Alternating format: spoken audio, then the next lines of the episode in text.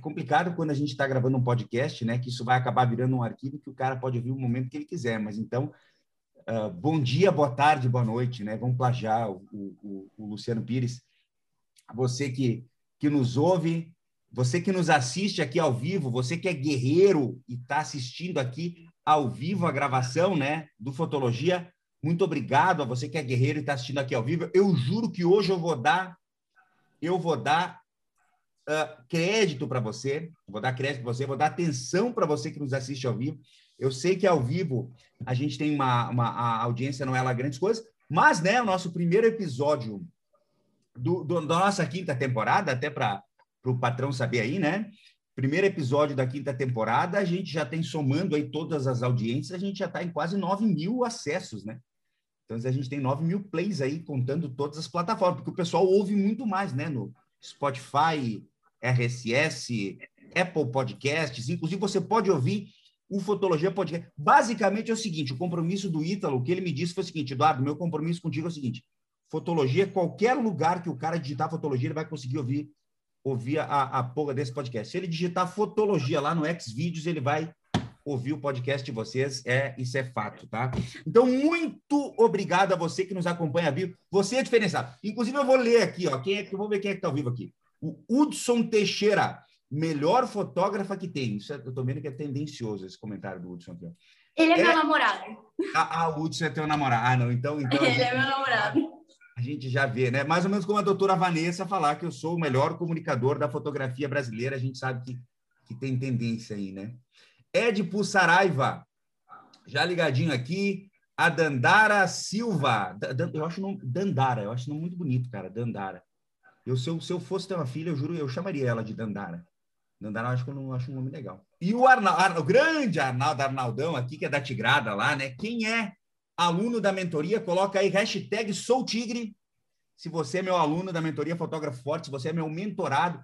Ontem eu dei um esporro nesse cara, velho. Ontem eu dei uma aula, Cris, vou te falar um negócio, brother. Apresentando, obviamente, em primeiro lugar, né, na coprodução do Fotologia, o Cris, né, Christian de Lima, lá da GoImage. Cris só se apresenta. Eu sei que é recorrente, o cara está sempre aqui com a gente, né? Mas eu quero falar aí de um dos imperadores da fotografia brasileira. E, obviamente, Cris, enquanto tu te apresenta, eu quero mostrar para o pessoal que não está vendo, eu vou me dar o direito de tomar uma dose de Underberg. Se você não conhece Underberg, eu quero que você pesquise aí na internet para você descobrir o que é. Isso diz que faz bem para o fígado, né? Meu pai já dizia. Então, Cris, se apresenta enquanto eu tomo um Underberg. Muito bem, até fiquei inspirado agora em pegar um Underberg também. E, né, quem sabe, né? Mas, para quem não me conhece, muito prazer. Meu nome é Christian, sou um dos sócios da GoImage. Prazer, mais uma vez, estar participando do podcast aqui junto com nossos amigos, né, do Fotologia e, né, com essa convidada incrível que é a Érica. E, assim, quero mandar um abraço para o Édipo, né? O Édipo que falou agora na nossa audiência, ele é lá de Santa Vitória do Palmar, se não mudou ainda, né, Édipo? Então, a gente se conhece desde a época que a gente revelava filme de rolo, né? Então, é negócio que... né? Não, acho que ele é um pouco mais novo, né? Eu sou dessa época. Mas, enfim, muito prazer a todos aí. Obrigado mais uma vez pela participação. Quem não conhece a GoImage, acessa lá, goimage.com.br, que vai ser muito bem recebido, muito bem atendido, viu? Maravilha. Olha, a gente vai... Depois eu vou querer saber como é que tá a história do tal do Fotogol, né? Mas depois a gente vai falar um pouco sobre isso aí. Vamos falar. O Cris já tá... O cabelo dele já tá branco ali, né? De tanto trabalhar nesse negócio. Não, é que ele tá em desespero lá de tanto trabalhar esse negócio aí. Mas... Pedronizei, meu irmão... Daqui a pouco eu tenho certeza que vai chegar algum nome daqueles com trocadilho aqui, vai comentar, sabe? E eu vou ler o nome do cara, vai dar. O Jalim, seu Jalim Rabei, né? Outro dia eu li aqui. Um idiota mesmo. Mas olha só. Pessoal, antes de mais nada, antes da gente começar a trocar a ideia gostosa que a gente troca aqui no Fotologia, eu quero apresentar para vocês a nossa estrela móvel do dia. Na realidade, eu não quero apresentar, porque eu vou ser muito sincero com vocês, né? Eu não conheço ela. Quem deu o aval foi o Cris, né? Deu o aval aqui. Eu vou conhecer agora. Ela vai se apresentar para mim e para vocês, porque essa é uma característica marcante aqui do Fotologia, né? a gente ter a possibilidade de trazer essas pessoas diferenciadas. Obviamente, a gente traz ela com o aval de alguém, né? E quando a gente traz essas pessoas, eu faço questão de não conhecê-las. Faço questão de conhecer aqui na frente de vocês para que vocês vejam e compreendam que as minhas reações elas são genuínas. Então, Érica Cristina, por gentileza, se apresente para a nossa audiência e eu quero que você fale, eu quero que você mostre, né, apresente para nós de onde você fala, qual é o tipo de trabalho que você faz, o que você fotografa e também já pode passar o Instagram, que o Ítalo, né, vai, para quem está assistindo ao vivo aí, ele vai colocar o Instagram no chat, e para quem estiver nos ouvindo na versão gravada, também vai estar na descrição de todos os episódios que você puder, vai estar aí abaixo para a gente poder entender um pouco do trabalho da Érica. Certo. Oi, pessoal, eu sou a Érica, eu tenho 19 anos, eu trabalho aqui em uma cidade de Minas Gerais, em Unaí, pertinho de Brasília, muitas pessoas conhecem por causa disso. Eu sou fotógrafa há um pouco mais de 2 anos. Eu trabalho com a fotografia de casais, amo romance, sou apaixonada por isso. Inclusive, se você entrar no Instagram agora, você vai ver uma temporada incrível dos namorados agora, chama O Melhor Filme. Meu Instagram é erica.cfoto, com PH. Mas acredito que se você digitar Érica, você vai... Calma, peraí, Érica, calma aí. Peraí que... Érica, você tem que entender que eu tô numa etapa da minha vida que eu tô começando, isso é bizarro, Cris, quando a gente pensa nisso, a gente começa a ficar preocupado, cara, que eu tô começando a conversar, a entrevistar pessoas com metade da minha idade. Você tem ideia que eu tenho 38, quase 39? Eu tô entrevistando uma pessoa com metade da minha idade, cara, entendeu? Essa pessoa tem uma velocidade de raciocínio, ela fala 50% mais rápido do que a gente consegue assimilar. Então, peraí, deixa eu te encontrar antes no Instagram aqui. Pensa que você está falando do teu vô. Peraí. Érica, fala de novo que eu te encontrar. Fala de novo o Instagram que eu vou te encontrar aqui. Érica.c. C. Foto, deve ter aparecido aí já, não? Não, mas peraí que eu... Érica.c... Érica com K, né? Foto... Não, Érica com C. Mas Jesus Cristo, eu também sou um idiota, né? E PH, né, Eduardo? Só para te dar uma ajuda aí. Ah, obrigado, querido. Deixa eu ver aqui. É Érica Cucela, isso? Não, Érica.c foto. Érica Cristina.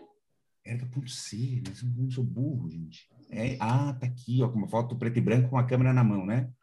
Isso. Exatamente. Uma câmera que, obviamente, né, Érica, eu preciso, né, dar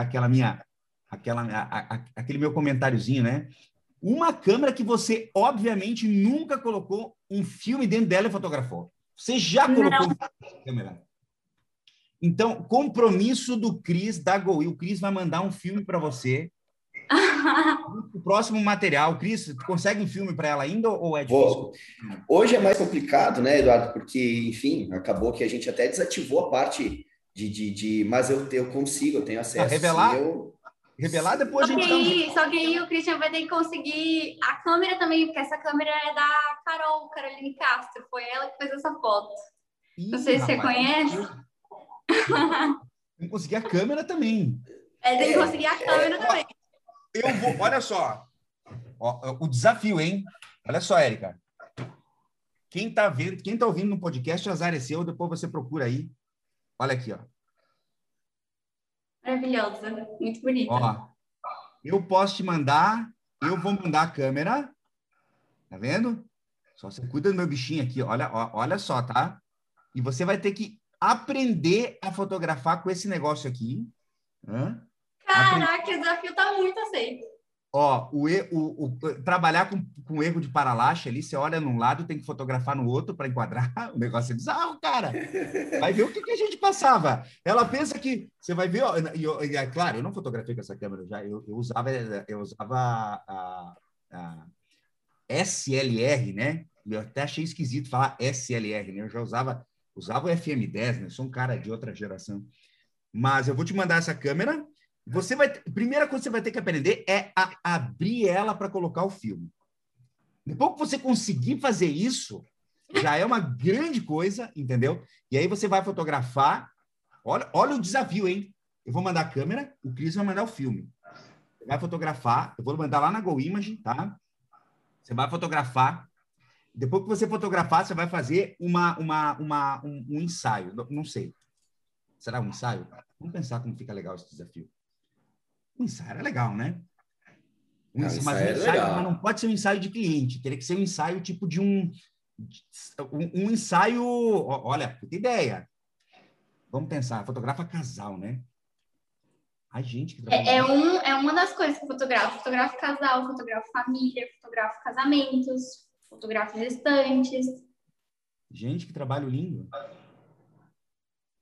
Olha, eu tô muito obrigada. Eu vou compartilhar a tela aqui. Ô, anfitrião, permite aí o Eduardo compartilhar a tela, por gentileza. Vamos ver. Aí, obrigado, anfitrião. O pessoal que está escutando deve ficar louco contigo, né, Eduardo? O pessoal que está escutando acessa o Instagram dela depois e vê, né? Essa é as áreas deles. Gente, que horror que eu tô... Gente, que trabalho lindo. Que luxo. Olha... As fotos aqui são a cara da riqueza, né? Olha aí, ó. Você pensa o quê? Ai, gente, eu vou falar um negócio. Se você soubesse como a juventude é uma coisa linda, gente. Se você soubesse como a juventude é uma coisa linda. Não que eu seja um velho, sabe? Mas eu já não me sinto mais novo. Eu falei isso ontem para a Vanessa, cara. Porque ontem a gente foi... Tem certas coisas que depois que a gente fica um pouco mais velho, a gente consegue fazer, que a gente não conseguia fazer quando era mais novo, né? Especialmente as coisas que estão relacionadas com um pouquinho mais de grana, né? Quando a gente é novo... Eu, pelo menos, quando tinha a tua idade... Desculpa, tá, Érica? Mas quando eu tinha a tua idade, eu era um fodido, né? Puta que eu pariu! Eu não tinha um sabiá para dar água. Você tá entendendo? Era complicado. Eu tinha aquele meu passatão, né? Passat Pointer, aquele. E eu tinha que juntar três pila, né? Que a gente fala 2, 3 reais em cada canto da casa para poder botar 5 de gasolina para dar o final de semana. E ainda chamar 2, 3 amigos para botar mais 5 cada um. Porque com 5 reais a gente andava uma noite toda com Passat, né? E olha que horror que eu tô falando, né? Mas por que eu tô te falando isso? Porque a juventude ela é uma coisa tão maravilhosa, cara. Ontem a gente teve aqui, até eu vou fazer um merchazinho, não sei se tem alguém que vai nos ouvir daqui, mas tem um lugar muito legal aqui em Bento, que chama 5 e Cepas. É uma vinheria. É uma vinheria. Ó, Cris, ó, para te trazer, a tua excelentíssima aí, dar uma largadinha no baby com a avó, né? E vim para cá, cara. Olha, ontem teve um harmonizado de uma vinícola de vinho premium aqui de Bento, a Cave Antiga. De Bento não, de Farroupilha, a vinícola, Cave Antiga. E, cara, sensacional. A gente tomou... Eu saí de lá, eu não sei nem para que santo eu rezava mais, né? Porque eu não enxergava nada na minha frente. Nunca vi na minha vida. Os caras não deixavam a taça vazia. E, cara, harmonizado. Teve uma entrada de queijos e frios, né? Copa, salame, 6 tipos de queijo, damasco e tal, né? Aí depois veio um polvo, cara, um polvo com azeite de oliva, assim, mas não um pedacinho de polvo, cara, pensa em polvo, você entendeu? Uma batatinha assada e tal. Aí depois veio uma costelinha de tipo uma brusquetinha com as costelinhas de ovelha. Cara, sensacional. Aí depois disso... E tudo, claro, né? Cada tipo de carne, cada tipo de entrada... Harmonizado com vinho. Harmonizado com o espumante certo, com o vinho certo, tu entendeu? Top. Pô, meu irmão, sabe? E outra coisa, os vinhos do cara... Os caras têm vinho de 500 reais a garrafa. Entendeu? Não que eu compre 20, 500, longe de mim, né? Mas, muito, muito, muito, muito bom. E boa dica. Também, sobremesa também com um chocolatinho, daí veio tipo uma empanadinha tipo uruguaia de Nutella e outra de chocolate. E aí com um moscatel dos caras ali, um moscatel de padrão internacional, cara. Assim, ó. Eu nunca tomei um moscatel com eles ali ontem. Só que por que eu tô falando isso? A gente vai e faz um negócio desse. Ontem era o quê? Ontem era terça, né? Numa terça-feira, Hoje, bom, primeiro que é o seguinte, né? Eu tomei um galão de 5 litros d'água de ontem à noite até de manhã. Eu acordei inválido hoje. Tá entendendo? Inválido. Era um negócio assim, é um negócio que a gente não sente quando é mais novo, assim, né? E a gente não consegue entender como a juventude é bonita, cara. Essa energia que a gente tem quando é mais novo, assim, sabe? Essa coisa, se a gente conseguisse entender isso, eu acho que a gente aproveitaria muito mais. Quando eu falo aproveitar, não é... Ah, vou me atirar dentro de uma garrafa de vodka e não sai mais. Acho que é mais a coisa do entender que isso é passageiro, sabe? Entender que... eu falo muito, né, Eu sou um cara que gosta muito de esporte e teve um determinado ponto da minha vida que eu era atleta, eu vivia a vida de atleta, cara. Levantava cedo, treinava, comia direito e tal. E eu não consegui perceber... eu era um cara bom, cara. Eu era um cara que ganhava campeonato, que ia bem e tal. E eu não consegui perceber que aquela janela de tempo, aquela janela de oportunidade, ela era muito escassa. E que se eu quisesse aproveitar essa competência que eu tinha desenvolvido, porque eu não gosto da palavra dom, eu teria que aproveitar ali, naquela hora. Aquele era o momento. E eu deixei para depois. Aí hoje eu vejo atletas que começaram a treinar depois que eu comecei a treinar. Tipo, o Durinho, eu lutei com o cara, para você ter uma ideia, com o Gilbert Burns lá, com o Durinho, eu lutei com ele no Campeonato Brasileiro, no Rio de Janeiro. E perdi pro cara por uma vantagem. E o cara disputou o cinturão do UFC agora esses dias. É um cara que ganha $300 mil por luta e vive da luta, da arte marcial, né, do esporte. E que coisa, né, cara? Que coisa. Mas para terminar o nosso desafio aqui, ó, vocês viram que o papo é longe, né? Viram que a coisa aqui é assim, né? Ó, Érica, eu vou mandar a câmera para você, a GoImage vai mandar o fio. Você vai ter que fazer um ensaio, tá? Mas esse ensaio... Você vai fazer com o filme que a GoImage vai conseguir, né? E esse ensaio, ele vai ter que ser um ensaio... Vai ter que ser um ensaio de casal, tá? De casal? É. Ou de família? Mas bem que as gestantes são tão bonitinhas, né? Do que você gosta mais de fotografar? Qual que é o eu gosto de casais, eu sou fã de romântico. Tá, casal. Vai ter que ser um ensaio...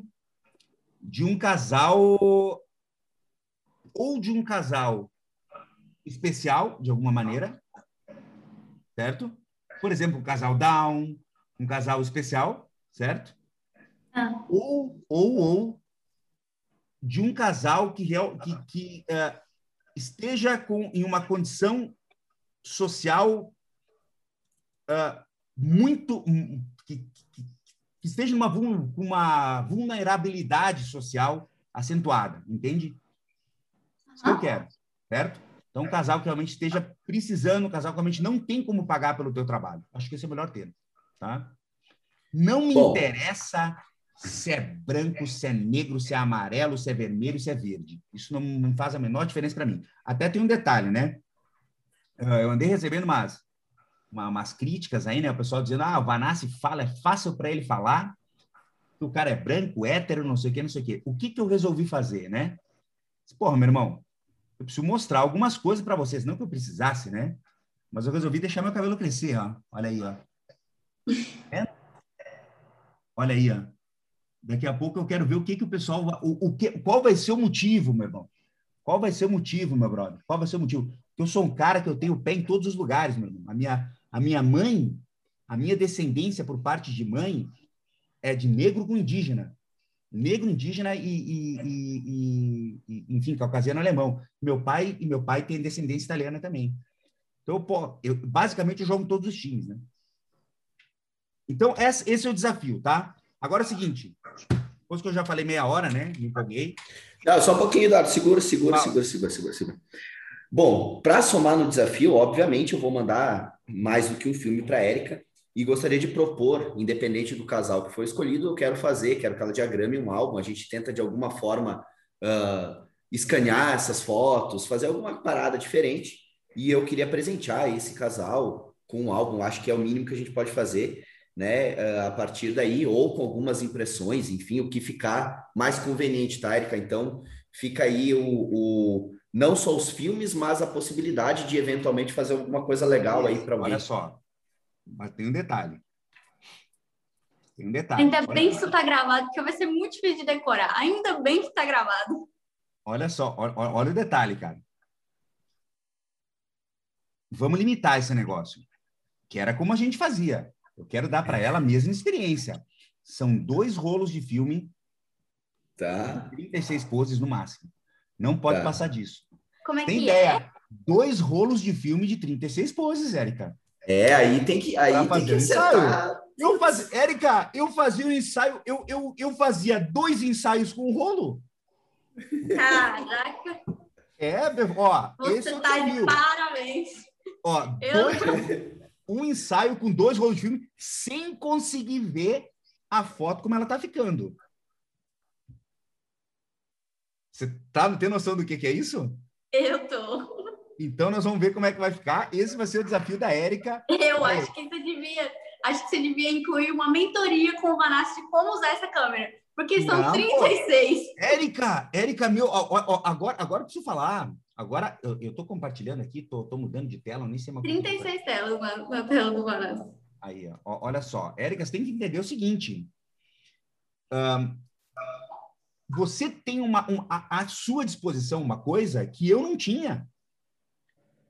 Uma coisa chamada YouTube. Você coloca ali qualquer coisa, você aprende como faz. Eu não tinha. Vai dar certo, vai ficar massa, vai ficar massa. Então vai dar um álbum legal demais. Gostei.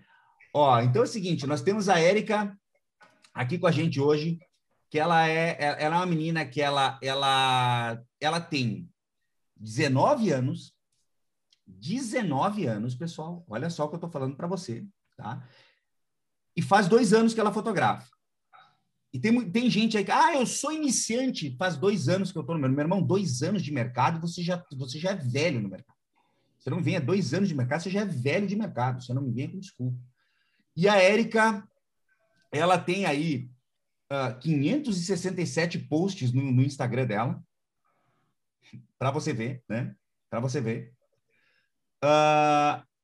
E faz um trabalho muito bacana, fotografa casal, fotografa gestação e tal. Agora, Érica, me conta uma coisa.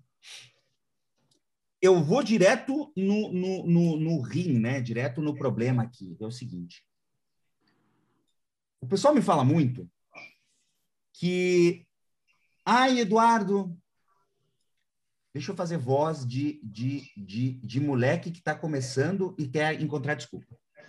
Ai, Eduardo, eu não vou fotografar.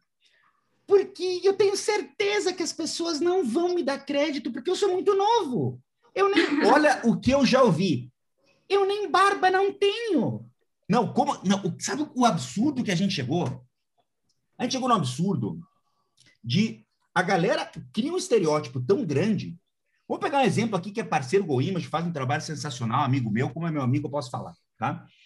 Que é o Robson Gomes. A galera modelou tanto o cara... que eles acreditam que se eu não tiver a barba do Robson, eu não vou ser respeitado, cara. Olha que absurdo. Então, Érica, você sente isso? Óbvio que pode ser que aconteça. É aquela velha história. A gente não dá para negar um exemplo, né? Vamos pegar um exemplo, o racismo. Não dá para negar que racismo existe. Se você nega, você está sendo alienado. Só que a gente sabe que existem muitas maneiras de lidar com isso, não é verdade? Então, Érica, me fala, como que é essa história? Você sente isso ou não? Eu vou falar, mas antes, eu preciso dar um oi para Lari, que está aqui, da Go Image, minha consultora maravilhosa. Eu ameacei ela, falei que se ela não estivesse nessa live, eu ia sair da Go Image. Então, ela está aqui, marcando a presença. Um beijo, Lari, para você e para o Douglas também, meu namorado maravilhoso que está assistindo, fazendo vários elogios. O melhor fã que existe é ele. Agora, sobre a pergunta do Eduardo, e eu sempre tive a cabeça que eu precisava me posicionar muito em relação a isso. Por quê? Principalmente aqui em Unaí, as pessoas são muito de status, porque aqui é uma cidade de fazendeiro. Então, por mais que seja uma cidade pequena, as pessoas aqui têm dinheiro, né? Digamos assim. E por ser uma cidade muito de cultura e tal, eu sabia que isso poderia ser um impasse, mas nunca fiquei com isso na minha cabeça. Só que quando eu comecei a trabalhar, eu fui entendendo que eu queria realmente levar isso para um lugar, eu queria ser grande, eu queria ser uma fotógrafa referência para as pessoas. Então, eu entendi que a minha idade poderia ser um problema para algumas pessoas, não fosse problema para mim. Então, eu intencionalmente mudei a minha comunicação nas redes sociais. Intencionalmente decidi que eu estaria no Instagram. Não só no Instagram, mas eu não poderia mais sair na rua de qualquer forma. Então... De qualquer forma? De qualquer forma, eu não posso sair na rua com um cropped, porque eu sei que isso não vai ser uma coisa que vai fazer as pessoas entenderem que eu sou uma profissional séria, entendeu? Então, as pessoas podem até querer levar para o lado de a Érica não é responsável para ser fotógrafa, a Érica não sei o quê. Mas eu mudei a minha forma de me comunicar, eu não apareço nos stories com o cabelo bagunçado, por exemplo. Eu tento estar ali de uma forma que seja ao mesmo tempo formal, mas que seja ao mesmo tempo descontraído, porque a minha fotografia é sobre isso, né? Então, é mais sobre a forma que... eu quero que as pessoas me vejam. Então, eu intencionalmente faço isso para que elas me vejam de uma forma séria. Olha, vou ser o advogado do diabo aqui, né? Porque aquela velha história, né? Eu conheço o Cris, eu sei um pouco do jeito que ele pensa também sobre determinadas coisas, né? Mas... Eduardo, penso da mesma forma. Moro numa cidade muito tradicional, né, de colonização italiana, né, tem toda essa parte. E eu penso da mesma forma. Sempre procurei agir dessa maneira, porque eu sei que o que vão acabar falando, tal, isso faz muita diferença. Mas tem muita gente, né, em especial o pessoal da gangue da Havaianas. Já vou falar da gangue da Havaianas, Cris? Essa expressão é nova para mim, Eduardo. A gangue da Havaianas é o seguinte... Estou disposto a aprender. A gangue da Havaianas é o pessoal que passou na Faculdade Federal, né? Ah, bom, tá. É o seguinte, nunca usaram Havaianas na vida. Depois que passa na Federal, o uniforme da Federal é Havaianas, inverno, verão, você tem que estar usando Havaianas. Se você não usa Havaianas, você não faz parte do... Tá fora da tribo. Da Federal, né? Obviamente, você usa o que você quiser, né, meu irmão? Isso está a seu critério, mas eu estou aqui para te cutucar, né? Por que para te cutucar? Porque a partir do momento que você assume um rótulo de usar Havaianas porque os seus colegas usam, você também já não está assumindo a personalidade, essa coisa que você fala de eu não posso mudar quem eu sou para agradar o mundo. É isso que o pessoal fala. O que tu tem a me dizer sobre isso, Érica? Porque eu vejo muito disso, né? O pessoal fala muito, né? Especialmente o pessoal... Eu não quero generalizar, né? Mas a gente ouve muito da galera mais nova, né? Que, cara, meu corpo, minhas regras, eu vivo do meu jeito, e ninguém tem nada a ver com as coisas que eu falo,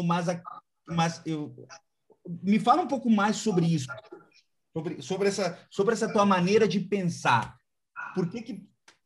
Enfim, que diferença você acha que faz essa maneira de como se vestir, de como agir na rede social? Que diferença você acha que isso faz para você como profissional? Acho que desde o público que vem até mim, até o lance de se o meu cliente vai me pedir desconto ou não. Porque, inclusive, isso é uma coisa que eu levo a sério, a questão do desconto, que eu não costumo dar, inclusive. Porque eu acho que a forma que eu apareço ali dá a entender para a pessoa que se ela tem ou não o direito de... Claro que todo mundo tem direito de pedir desconto, né?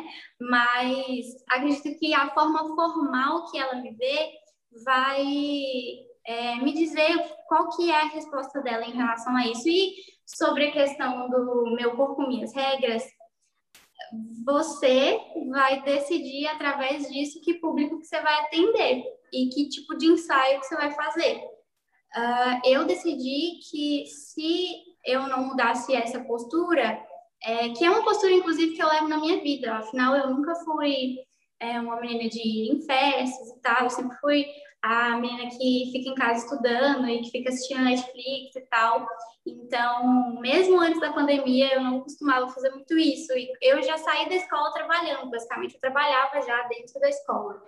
E eu nunca tive, tipo, esses negócios de passar a noite acordada em festa, sabe? Sempre fui mais certinha e isso reflete na minha empresa. Então, não é uma coisa que é difícil para mim, mas para as pessoas que têm o lance, né, do meu corpo, minhas regras, ou fala que as pessoas podem falar o que quiser e que vai continuar da mesma forma, eu acho que as pessoas não vão conseguir te ver como, ver a pessoa, no caso, como uma empresária séria, e era assim que eu gostaria que as pessoas me vissem, então decidi que eu precisava me portar como tal.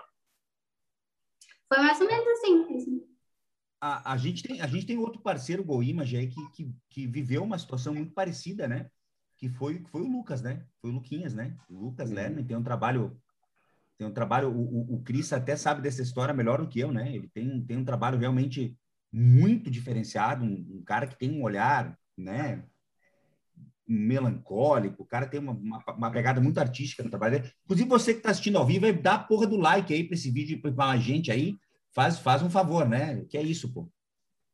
E o Lucas, ele tinha essa pegada, e lá no início ele teve muito que assumir uma postura um pouco mais séria, né? Porque ele começou muito cedo também. E quando a gente tem... E isso é uma realidade, né, gente? Infelizmente, quando a gente escolhe, opta por trabalhar com determinados mercados, a gente vai ter que dançar conforme a música. Por mais que a gente não goste, às vezes, de certas coisas, né? Cara, eu adoraria, sei lá, estar o tempo todo de bermuda ou o tempo todo sem camisa, entende? Mas eu sei que para o perfil de cliente que eu atendo, isso vai acabar não sendo legal na minha região. Mas isso muda muito no pessoal do norte, do nordeste, né? Eu vejo que o cara que mora no Rio de Janeiro, por exemplo, eu nunca vi. O cara que mora no Rio de Janeiro, eu acho que para ele é esquisito usar a camisa, né? Porque toda vez que a gente faz uma live aqui, alguma coisa que tem pessoal do Rio, não é do Rio, é do Rio, né? Que tem 2 i's, quem fala Rio de Janeiro. Só para você aprender a falar que nem carioca, você coloca um i a mais, né? No Rio, o pessoal que é do Rio, né? Eles nunca estão sempre sem camisa, né? O pessoal do Rio está sempre sem camisa, assim, numa boa. E os caras que vão de sunga no shopping, né? E para a gente é um pouco esquisito aqui para a nossa região, né? Um negócio que é um pouco diferente. Mas é exatamente isso aí. E deixa eu te perguntar, dentro desse mercado, me explica o seguinte, porra, 2 anos você trabalha com foto. É 1 ano e... Eu até perdi a conta. 1 ano e 3 meses de pandemia. Cris, tu que é um cara que tá sempre olhando para os números da empresa aí. 1 ano e 3 meses de pandemia? 1 ano e 4? Sabe que eu olho tanto os números da empresa que eu esqueço de olhar o número da pandemia, sabe, cara? Porque para mim faz mais sentido. Nossa! Então não. Pelo amor de Deus, antes de eu tomar pedrada, né? Porque é fácil a gente tomar pedrada. Mas não é que eu esteja negligenciando a pandemia. Eu quero dizer que entre olhar alguns números, eu prefiro olhar o que faz mais sentido. Mas acredito que sim, Eduardo. Estamos na casa aí de 1 ano e 3 meses de pandemia.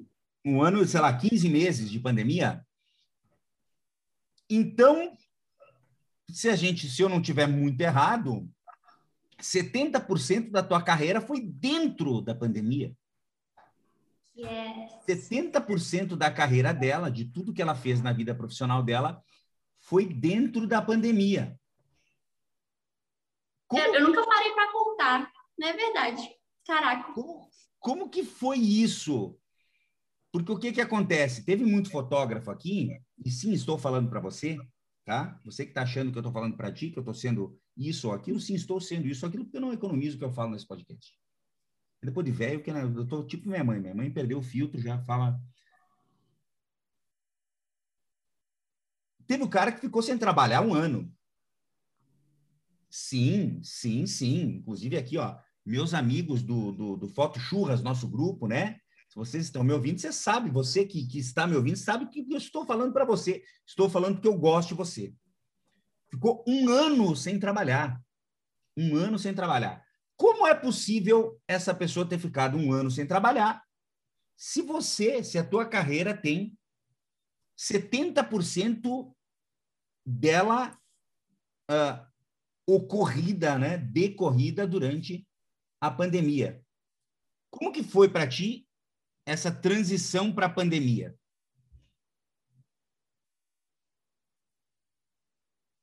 Tá no mudo, Érica. Acho que você clicou no mudo aí. É. Voltou agora? Isso. Ótimo. O boom da minha fotografia foi dentro da pandemia. Foi exatamente quando começou. Eu lembro até hoje. Foi eu fiquei com um pouquinho de medo, mas ainda assim eu meti a cara. Eu tinha começado uma temporada das mães na época e todas eu tinha fechado a agenda já. Tinha feito uma campanha e tal, estruturei certinho e eu lancei a temporada e todas as mães tinham fechado ali e tal. Daí, na minha cidade, eu lembro que estava com 2 casos na época. Depois foi de 2 casos para 8 casos. E como que aqui é menor, né? Aí todo mundo já ficou tipo, nossa, eu preciso desmarcar meu ensaio. Então, a agenda... todo mundo que tinha marcado, acho que não ficou nem 50% do pessoal continua ali. Só que eu continuei trabalhando muito forte o marketing e a minha comunicação. Então, eu não deixei abaixar e aí eu consegui fazer quase todos os ensaios novamente. E além das mães, eu direcionei o marketing para conseguir trabalhar com outros ensaios também. E a partir daí... eu só fui trabalhando mais pesado, porque eu entendi que estava todo mundo em casa à toa com o celular na mão e eu queria fazer eles comprarem, era isso que aconteceria. Então, fui fazendo isso e trabalhando dessa forma. Graças a Deus, eu abri um escritório no meio da pandemia, é muito louco falar isso. Eu abri um escritório no meio da pandemia, estruturei tudo aqui para receber as pessoas. Quando tudo normalizasse já, eu consegui trocar todos os meus equipamentos no meio da pandemia, porque eu não parei de trabalhar. Mandei vários mil para a GoImage, inclusive, de álbum.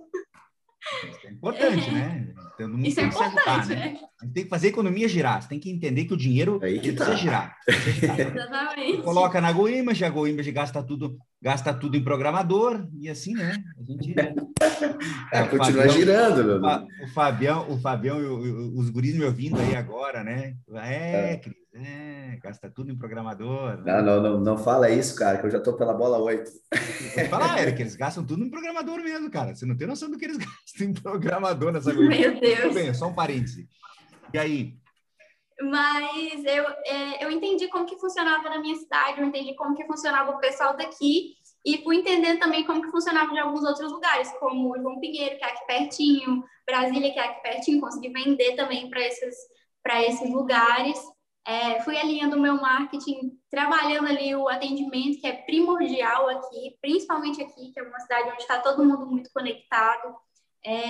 Fiz um relacionamento de muita qualidade e o boca a boca começou a correr também, né? Aí eu até lembro que quando as pessoas, até hoje, na verdade, as pessoas chegam para me pedir orçamento, alguma coisa, elas falam, poxa, eu vejo suas fotos no Instagram de quase todo mundo, preciso fazer um ensaio com você e tal. Começou a ser necessidade, eu acho, para as pessoas, tipo, minha amiga fez, eu também preciso ter. E graças a Deus, até hoje tá fluindo muito bem, estou conseguindo ter clientes praticamente assim, praticamente não, a minha agenda todos os meses, graças a Deus, está aí muito cheia. Deixa eu te pedir uma coisa aqui, Érica. Estruturei uma campanha para uma temporada. Como que é isso? Como que é isso? Tá? O que acontece? Estruturei uma campanha para uma temporada. Sim. Você está querendo me dizer que você programou e pensou de onde iriam vir os clientes de um período à frente do seu tempo? Você pensou, ok, estou em maio, vou programar alguma coisa para conseguir clientes em junho? É alguma coisa assim? Sim, as temporadas funcionam dessa forma. O ano passado eu fiz isso para a temporada das mães, né? Para o Dia das Mães, eu sabia... Então, Érica, então você está querendo me dizer que não é só esperar chegar o Dia das Mães e ficar reclamando que mãe nenhuma te procura? É isso que você está querendo me dizer? Não, ninguém vai procurar, né? Se deixar em cima da hora, ninguém tem objeto de desejo, ninguém vai querer nada no Dia das Mães. Objeto de desejo? Me fala dessas temporadas aí, quero entender um pouco mais disso aí. As temporadas são feitas para criar um negócio de se eu não participar agora, eu só tenho daqui um ano para participar. Então, são duas por ano, uma delas é urgência. Uma delas é para as mães, a temporada que eu nomeei de incondicional, e a outra temporada é a que está acontecendo agora. Se você abrir aí o Instagram, você vai entender, né, como ela é estruturada, que é a dos namorados, que é a que mais vende, né, porque namorado é... A temporada dos namorados... A temporada dos namorados é a que mais vende. É a que mais vende. Você está ouvindo isso, você aí do YouTube, que ela acabou de falar que a temporada dos namorados é a que mais vende? Você está ouvindo isso? Você que me diz que não consegue vender ensaio no Dia dos Namorados, será que você não consegue vender porque eles não querem? Ou porque você nunca tentou fazer uma oferta? A grande verdade é que 90%, 98% de quem está nos ouvindo, nos assistindo, nunca tentou. É pior do que falhar. Pior do que falhar é não tentar. Quando eu erro, quando eu falho, quando eu não consigo, eu não vou dizer que eu me sinto bem. Ninguém se sente bem quando erra, não é? Cristo, se sente bem quando erra? Ah, óbvio que não, né? Um cara diferenciado, um cara, né, que... Você que não erra, né? Imagina, nunca errei, né? É diferente, né? Mas se tem um negócio que eu me sinto, vocês viram quando eu falei ali da época de atleta, é não ter tentado. Puta que eu pariu, meu irmão. Quando eu vejo o Fabrício Verdun lá com 43 anos, lutando e fazendo frente no PFL, e eu pensando que, pô, cara, eu abandonei o jiu-jitsu, eu era bom pra caralho nesse negócio, cara. Eu era bom de jiu-jitsu, cara. E eu abandonei sem tentar, cara. Campeão brasileiro, 5 vezes campeão gaúcho, não tentei, cara. Isso me deixa, realmente me deixa bolado.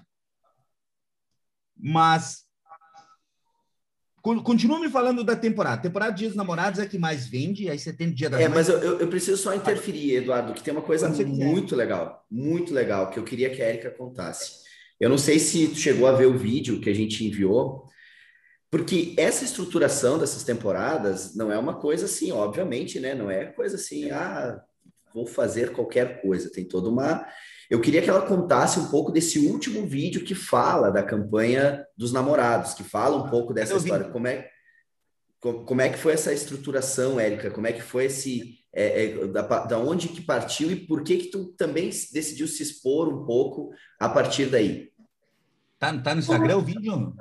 Tá no Instagram. Esse que tem um casal, tem um rapaz com a tatuagem no pescoço? Não. Eu ainda vou tatuar o meu pescoço. Vou tatuar o pescoço. Esse é um que tá no IGTV. No IGTV? Mas ele tá no feed também, você consegue acessar. É um que tá... Tem um pôr do sol e tal, eu tô com um vestido branco de bolinha, ele tá com uma camisa preta. Você conseguiu achar?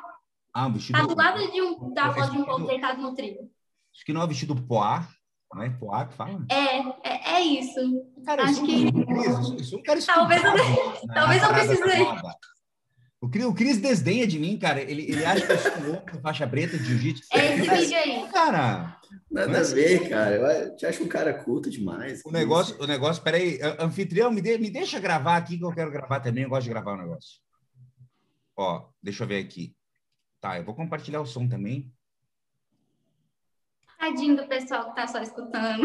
Ah, não tem problema. E depois eles vêm aqui para assistir também, mas ó, eu vou botar o vídeo, você que tá só escutando, o azar é seu. Vou botar o vídeo aqui. Você pode vir aqui no YouTube, pode ver, mas obviamente você não vai vir no YouTube, você vai ver. Você vai seguir ela no Instagram e depois você vai aqui, vai assistir o vídeo para você aprender a fazer uma campanha de marketing legal. E para você entender, de uma vez por todas, cidadão, se você não entender que você é um empresário, você vai quebrar. Ontem eu falei para os meus alunos o seguinte: se você não fizer uma planilha de fluxo de caixa até o final desse ano, você não vai mais trabalhar com foto. Se você não tiver o mínimo de controle sobre as suas contas, e se você não souber de onde vão vir os seus clientes, você vai terminar. Seu negócio vai terminar. Seu negócio vai terminar. Você vai ter que ir trabalhar com outra coisa. Pensa na coisa que você mais odeia trabalhar. Sei lá, vamos supor que você odeie... Não sei. Eu odeio banco. Você vai ter que ser aquela carinha que tá lá, sabe? Que vai lá dar a senha, vai ter que ajudar. Imagina você ajudando a senhorinha no caixa eletrônico. É isso que você vai ter que fazer. Entendeu? Ajudar a senhorinha no caixa eletrônico. Fica aí a dica. Ó, vamos dar o play aqui. Gire o telefone. Boa. Se o meu burro não ia ajudar. Estão vendo aí, né? Tá certo? Eu apertei, acho que eu pausei o negócio. Não, tá passando, só não tá com áudio, eu acho. Não tá com áudio? Não tá com áudio. Eu compartilhei o áudio? Compartilhar som, tá certo? Eu compartilhei. Deve estar baixinho, então. O início é baixinho. Vamos ver.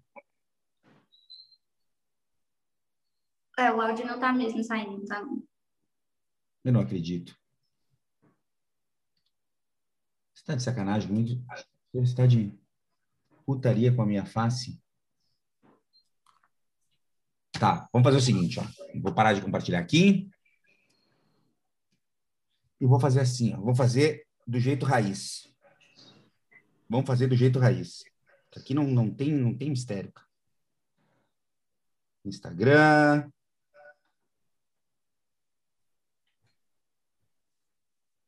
Aqui a Érica. Achei o vídeo. Vamos ver.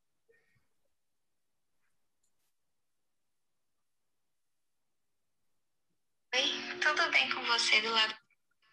Eu sempre acreditei muito em romances. E o que você está prestes a... Gente, como eu sou burro! Aí.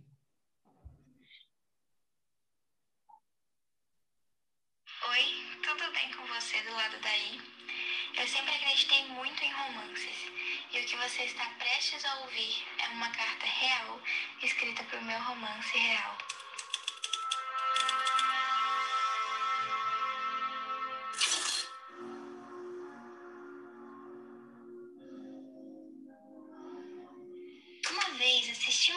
Que me fez pensar se um dia eu encontraria um amor tão intenso quanto que os personagens daquele filme sentiam um pelo outro. Imaginava como seriam os olhares, os sorrisos, as conversas, mas o que mais me deixava intrigado para saber era como eu o encontraria.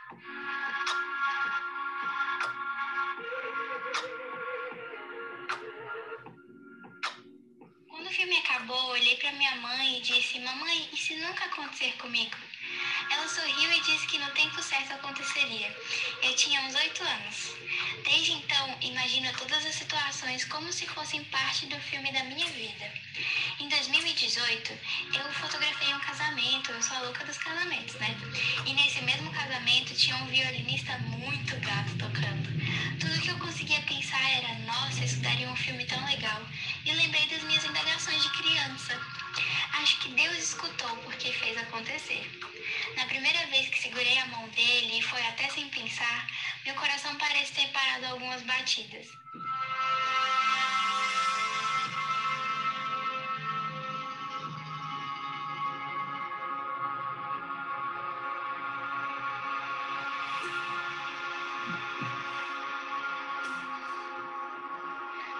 primeiro abraço e em todos os outros depois dele, eu me senti tão segura e pedi para que durasse um pouquinho só a mais, talvez para sempre.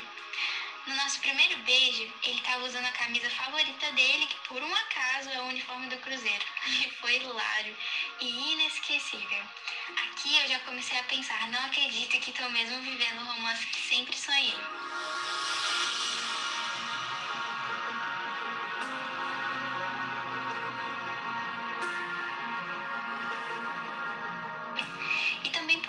Acredito que Deus criou o romance e um dos objetivos dele é nos fazer crescer e aprender. Desde criança, minha visão de romance eram os filmes. Eu ainda sou apaixonada pelos de ficção, mas vivo o melhor filme de romance que eu poderia assistir. É o meu romance hollywoodiano, só que da vida real, completamente imperfeito, e é isso que o faz perfeito.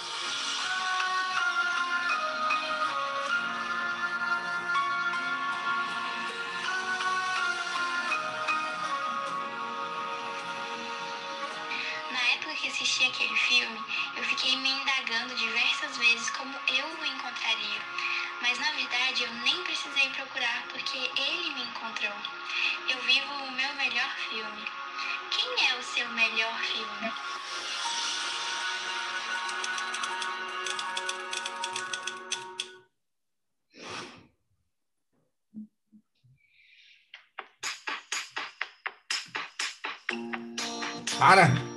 Para, senão vou perder o timing do comentário. Aí. O que eu posso dizer para vocês aqui é o seguinte. Primeiro eu vou fazer uma análise técnica... Seu microfone está estourando, um pouquinho. Ô, meu fone tá ruim? O microfone está estourando um pouco. Tá muito alto? Tá. Não tem problema. Alô? Tá ainda não? Tá. Tá? Ué? Tá. Não dei nada aqui, peraí. Tá dando para entender, só tá estourando um pouquinho. Tá. Deixa eu ver. O que pode ser isso? Só um segundo. Acho que voltou. Voltou? Não, ainda tá estourando um pouco. Nossa, deixa eu fazer o seguinte. Agora melhorou? Tá melhor agora. Tá, beleza. Olha só. Tá melhor, Cris? Tá melhor? Acho que tá melhor, tá um pouco menos estridente. Mas é só eu baixar o ganho aqui, cara. Eu tenho um negócio profissional aqui. Deixa eu baixar. Dá pra dar uma baixadinha aí que vai ficar melhor ainda. É alguma coisa do Zoom aqui, cara, no automático do Zoom. Alguma coisa, provavelmente ele aumentou, eu sei o que é. O Zoom, ele deve ter compensado o áudio, porque estava baixo e eu estava longe do microfone. Uhum. Ele deve voltar agora. Mas está ótimo agora tá bom. Obrigado. Algumas coisas que você, pequeno gafanhoto, eu sei que na tua humilde ignorância tu não consegues perceber e o gaúcho aqui precisa te dizer certas coisas. Eu, como um cara estudado, graduado, pós-graduado, dentro da área do marketing, das vendas, da finança, preciso dizer um negócio para você. Número 1, história. Se você não conta histórias, você já perdeu. Se você acha, não, que coisa melosa, isso, aquilo, você já perdeu. Nem tente concorrer com ela, meu amigo. Não tente concorrer, porque você vai passar vergonha. O que ela está mostrando para você é exatamente... Você já ouviu a minha história? Você já sabe, por que eu sou fotógrafo? Sabe por que eu comecei a fotografar? Já ouviu a minha história sobre a avó lá de Buenos Aires? Já ouviu? Você, menino que ouviu, não tô nem aí, o problema é teu. Não tô nem aí para você. Se a tua mulher tivesse ouvido, ela tinha fechado seu casamento comigo. Essa é a grande verdade. Porque quem ouve essa história, fecha com ela. Mesmo sem ver as fotos dela, meu irmão. Óbvio que foto bonita é bom, foto de qualidade é bacana. Agora, olha o nível do material que ela apresentou contando a história dela. Olha o nível desse material, meu irmão.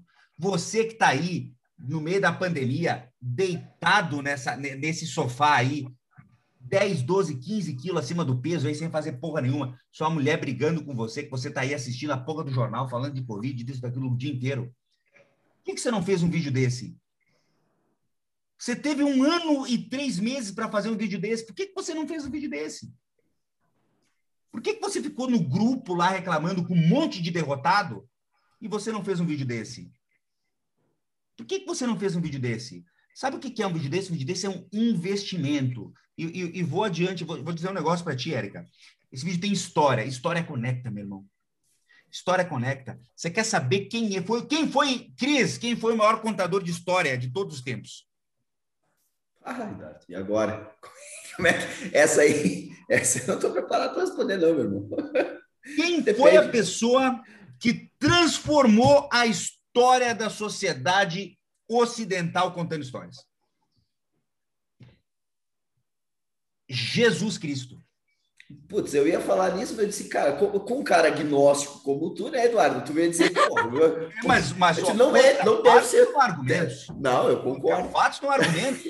O cara era sinistro. O cara transformou a história de metade do mundo, transformou a nossa realidade contando história. A importância de uma história bem contada dentro de uma estratégia de marketing. Você não consegue enxergar isso? Você está fora. Sai do mercado, meu irmão. Para de atrapalhar quem está querendo trabalhar. Sai do mercado. E tô falando, sim, para você ficar com raiva de mim e dizer, não, eu vou lá e vou contar a minha história, eu vou fazer um negócio melhor ainda. Você tem que se sentir incomodado, cara. Você tem que se sentir não incomodado pelo fato de ela ter feito, incomodado pelo fato de você não ter feito. Entendeu? Você tem que se sentir incomodado. Eu também posso. E outro detalhe. Como você quer vender recordações de um momento maravilhoso, de uma história de amor, se você nunca viveu uma história de amor? Como você quer vender isso? Você é um hipócrita. Você é um hipócrita. Eu só tenho o direito de vender isso se eu passei por isso. Eu posso ter essa experiência. Eduardo, mas como ela com 19 anos pode ter certeza?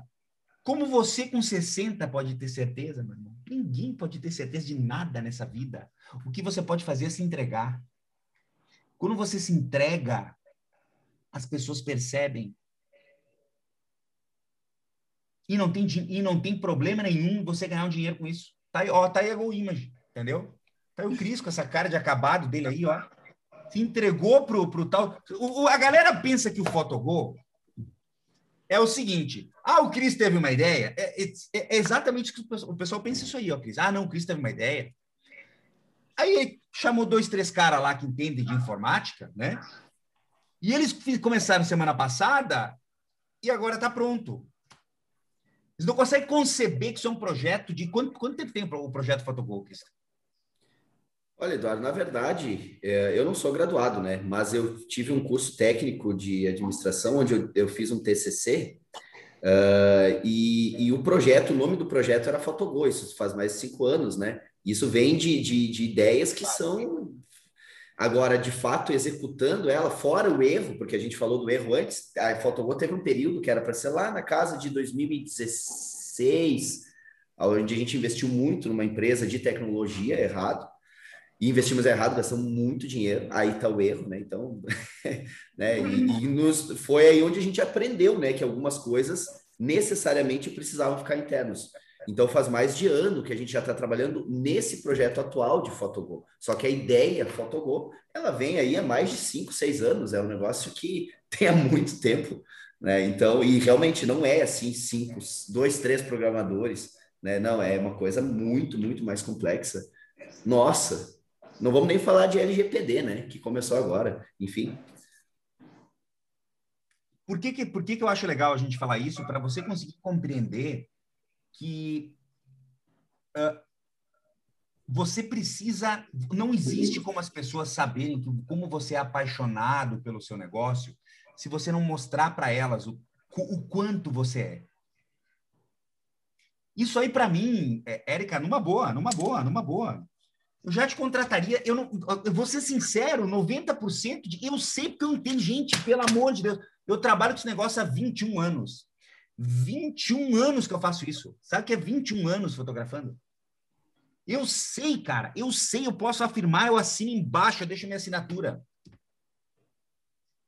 Deixo minha assinatura, cara. As pessoas, elas compram o teu trabalho? Óbvio que compram.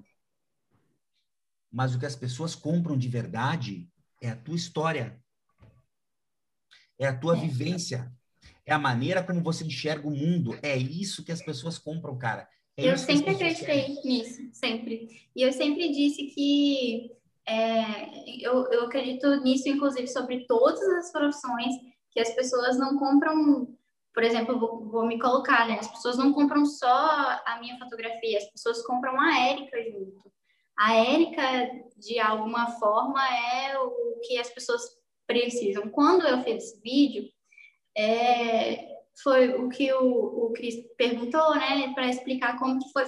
Foi isso que você pediu, Cris, para explicar o... Era justamente para causar todo esse desdobramento, porque realmente tem a ver com a história, mas eu gostaria de saber... realmente qual foi o passo inicial, né, de projetar essa campanha nessa temporada, conforme tu colocou, uhum. e da onde é que realmente surgiu a história, do porquê que você acredita que o fato de contar a tua história faria com que as pessoas se engajassem, né? Mais ou menos a gente já entendeu, mas obviamente seria legal se tu pudesse contar um pouco. O Eduardo já fez uma análise aí, né? Claro. Mas o lance do vídeo... A temporada ela já estava definida há um ano, né? Que ela realmente aconteceria desde que ela acabou o ano passado, ela já começou a ser projetada para 2021. O vídeo aconteceu de um... A temporada estava projetada desde o ano passado. Desde quando ela terminou o ano passado. Com 19, não, ainda você não tinha nem 19, você tinha 18 anos. Tinha 18 anos. E você que está me assistindo, me ouvindo aí, principalmente se você é meu mentorado, entendeu? Agora imagina aquela cena do Hitler dentro do bunker, no filme A Queda, já viu? Tem um monte de meme. Ai, que ele começa, né? Que ele começa a dar ordem desordenada para todo lado, para todo... Imagina o Hitler falando daquele jeito, apontando para tudo que é lado, sou eu falando agora para você, que é meu mentorado, pior ainda. Se você não é meu mentorado, você ainda é perdoado pelo fato de você... não ter ainda estudado comigo, você acessa aí fotologia.com.br, você entra lá nos cursos, lá você vai ver todos os melhores cursos que você pode fazer para aprender toda essa parada do marketing e vendas, é aqui que você vai aprender.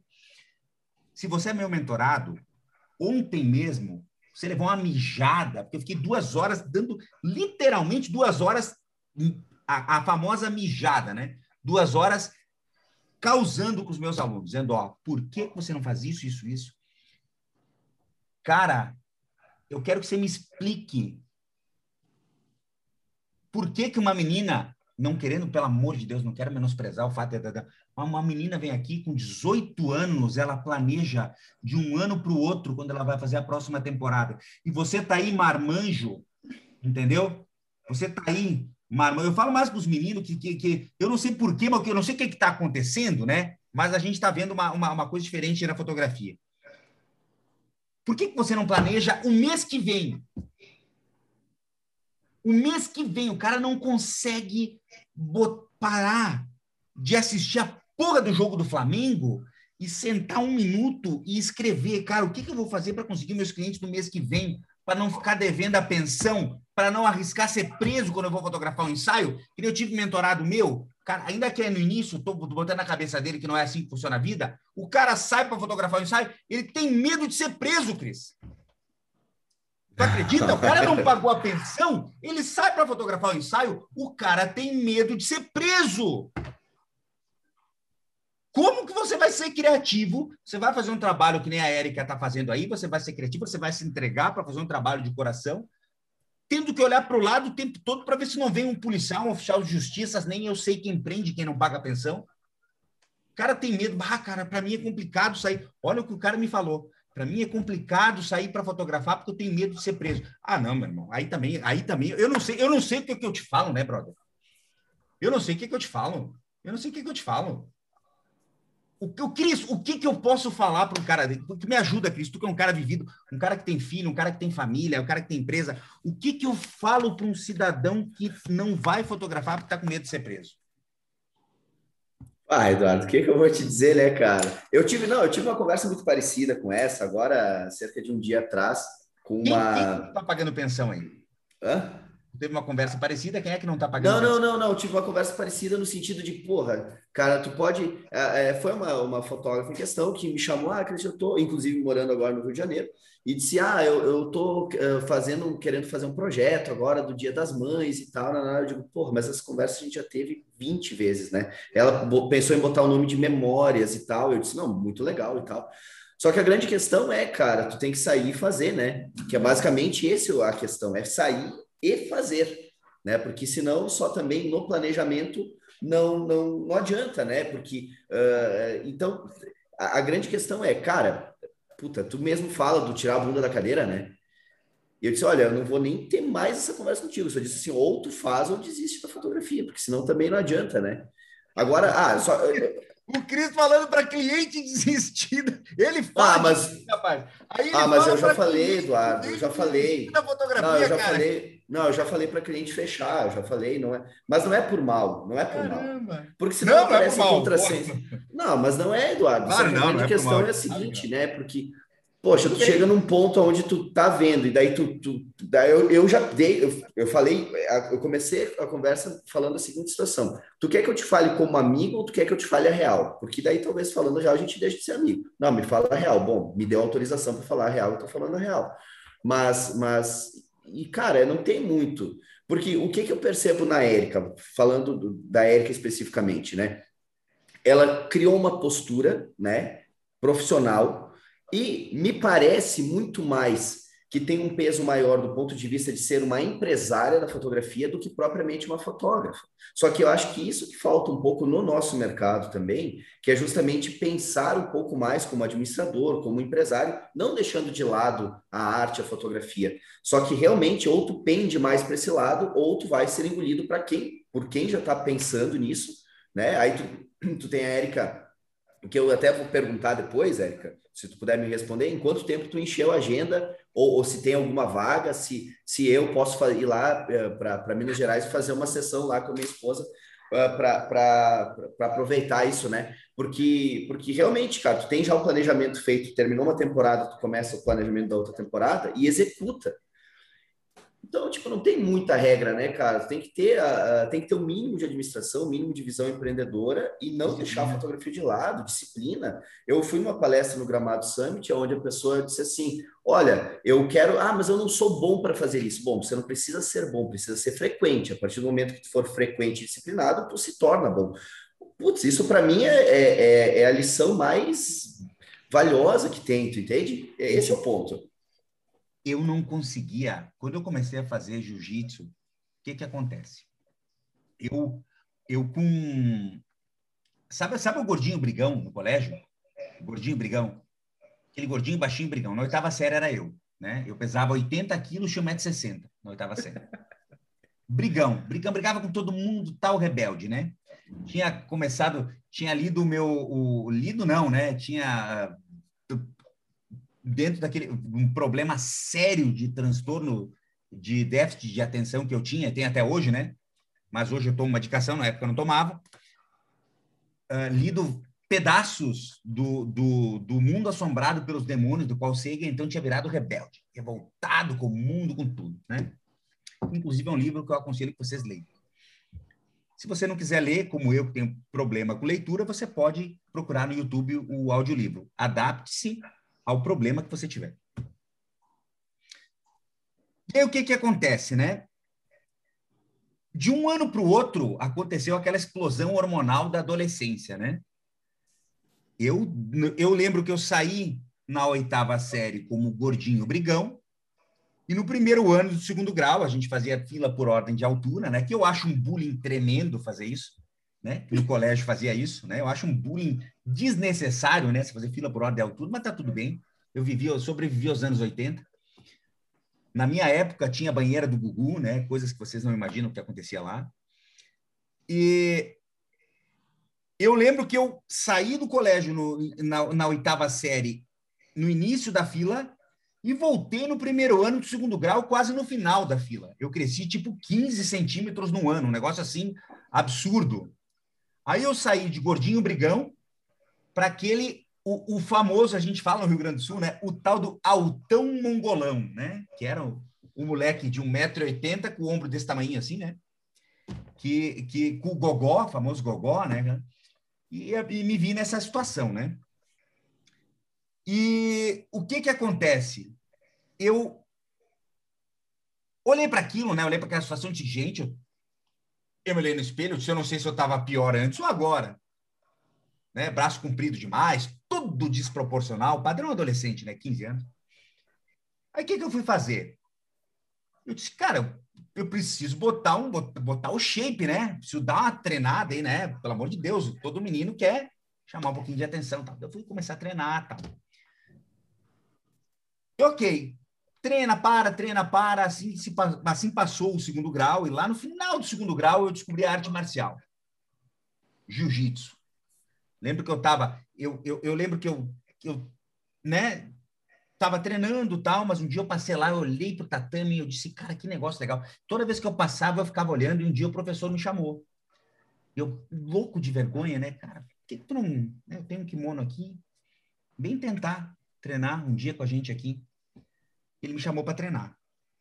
Na primeira aula, gente, eu não sabia fazer polichinelo.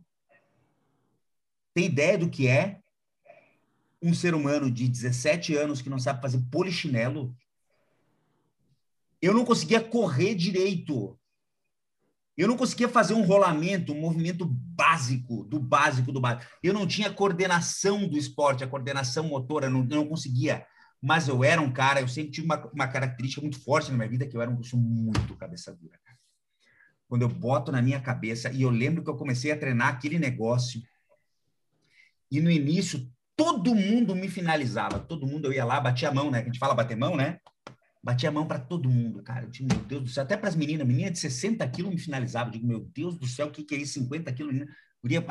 Eu nunca vou esquecer da Pipoca. A Pipoca era uma menina que tinha 1,40 m. Mas era faixa preta de judô. Ela me fazia voar dentro daquele tatame, assim, eu com 70, 80 quilos.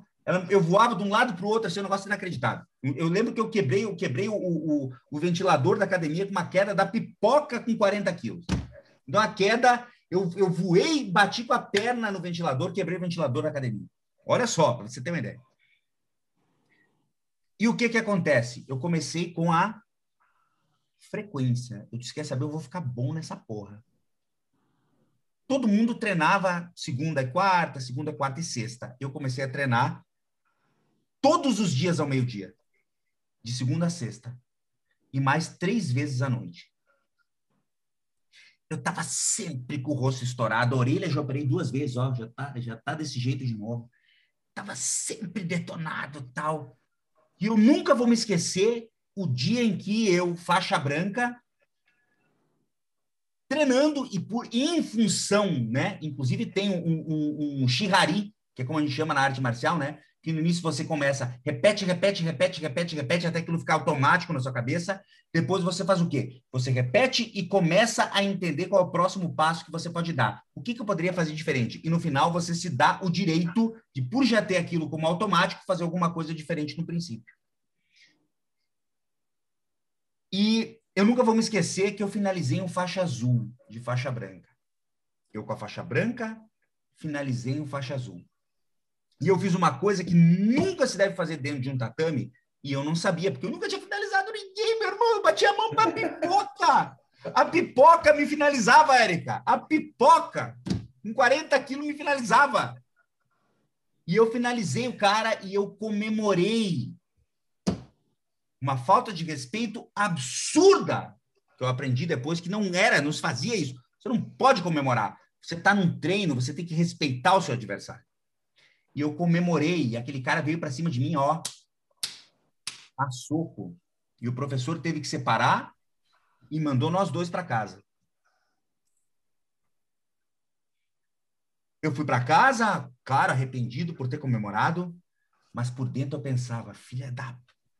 Eu finalizei um faixa azul, cara! Eu não acredito! um mongolão, como a gente fala aqui no Rio Grande do Sul, né, que não sabia fazer um polichinelo. Eu finalizei em faixa azul. E sabe o que eu fiz daí por diante? Eu comecei a treinar mais, mais e mais. E logo, logo, já tinha eu pego a minha faixa azul, tem aqui meu quadro com a minha faixa azul desmontada. Você nem sabe se ela é branca ou se ela é azul. Toda destruída de tanto usar, cara. Faixa azul. De faixa azul eu já finalizava quase todos os roxas da academia. De roxa eu já pegava marrom e preta. Aí eu comecei a fazer um negócio que eu não recomendo. Você que treina jiu-jitsu, você não pode fazer isso. Meu Deus, eu que eu já sou velho, eu posso falar que eu fazia. Cada faixa preta que eu finalizava, eu pegava uma caneta dessas de marcar CD. Tá vendo? Não comemorava. Mas depois eu chegava em casa e atrás da minha faixa roxa eu marcava um tracinho. Finalizei em faixa preta. Quando eu troquei, quando eu tirei minha faixa preta e botei a minha faixa roxa, botei minha faixa marrom, eu tinha finalizado 18 faixas pretas. O que é isso? Eu era melhor do que os caras? Eu não era melhor do que os caras. O que eu tinha mais do que os caras? O cara, quando cria, hoje eu sou faixa preta, 2 graus, velho, vou treinar uma vez a cada 15 dias, barrigudo. Imagina um faixa roxa, como a gente chama no jiu-jitsu, né? Na ponta dos cascos. Entendeu? Na ponta dos cascos. Treinando o tempo inteiro. É óbvio que vai chegar um momento que ele vai te finalizar, cara. E é o que o Cris falou. A frequência pode ensinar um mongolão, que não tinha nem ombro, a ser campeão brasileiro de jiu-jitsu, cara. A frequência, entender. Mas não tem como ter frequência se você não compreender que, cara, eu não sei. Eu não sei, cara. Se eu não admitir que eu não sei, eu não vou chegar lá.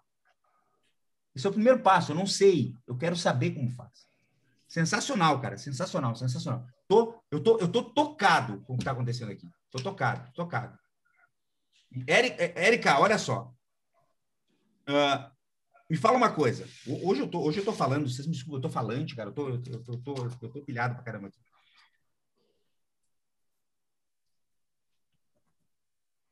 Aí o Cris falou pra gente aqui sobre a história de ela acaba sendo até mais empresária do que fotógrafa. Eu entendo o que ele falou, entendo até o que ele quis dizer, mas eu quero chamar atenção para uma coisa, eu quero que você me diga o que tu pensa sobre isso. Que a gente tem um mito, um absurdo que foi construído no Brasil. Porque por que quando você nasce na Alemanha, ou quando você nasce no Japão, ou quando você nasce na Coreia do Sul, isso não existe. E quando você nasce no Brasil, você é obrigado a escolher entre humanas e exatas. Ah, eu não consigo porque eu sou de humanas. Eu não consigo atender. Eu não consigo falar com outro ser humano. Uma coisa que a minha espécie vem se desenvolvendo há 300 mil anos, eu não consigo fazer isso porque eu sou de exatas. Eu sou de exatas. Eu aprendi só a fazer contas. Eu não consigo falar com outro ser humano. Ai, eu não consigo fazer uma fórmula básica de Excel com uma operação de 6ª série porque eu sou de humanas. Eu não consigo fazer uma conta de dividir porque eu sou de humanas.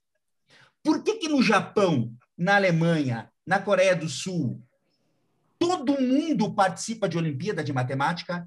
Todo mundo sabe e entende como se faz para escrever. Por que aqui a gente precisa ficar com essa besteira de ser de humanas ou de exatas e usar havaianas na faculdade federal, né? Eu quero que me digas, te impede de ser uma fotógrafa profissional pensar, me fala um pouco sobre isso, pensar sobre as suas próximas ações de marketing, quantos clientes você precisa, quanto você está vendendo e tal. Isso te impede de fazer as fotos bonitas que você faz?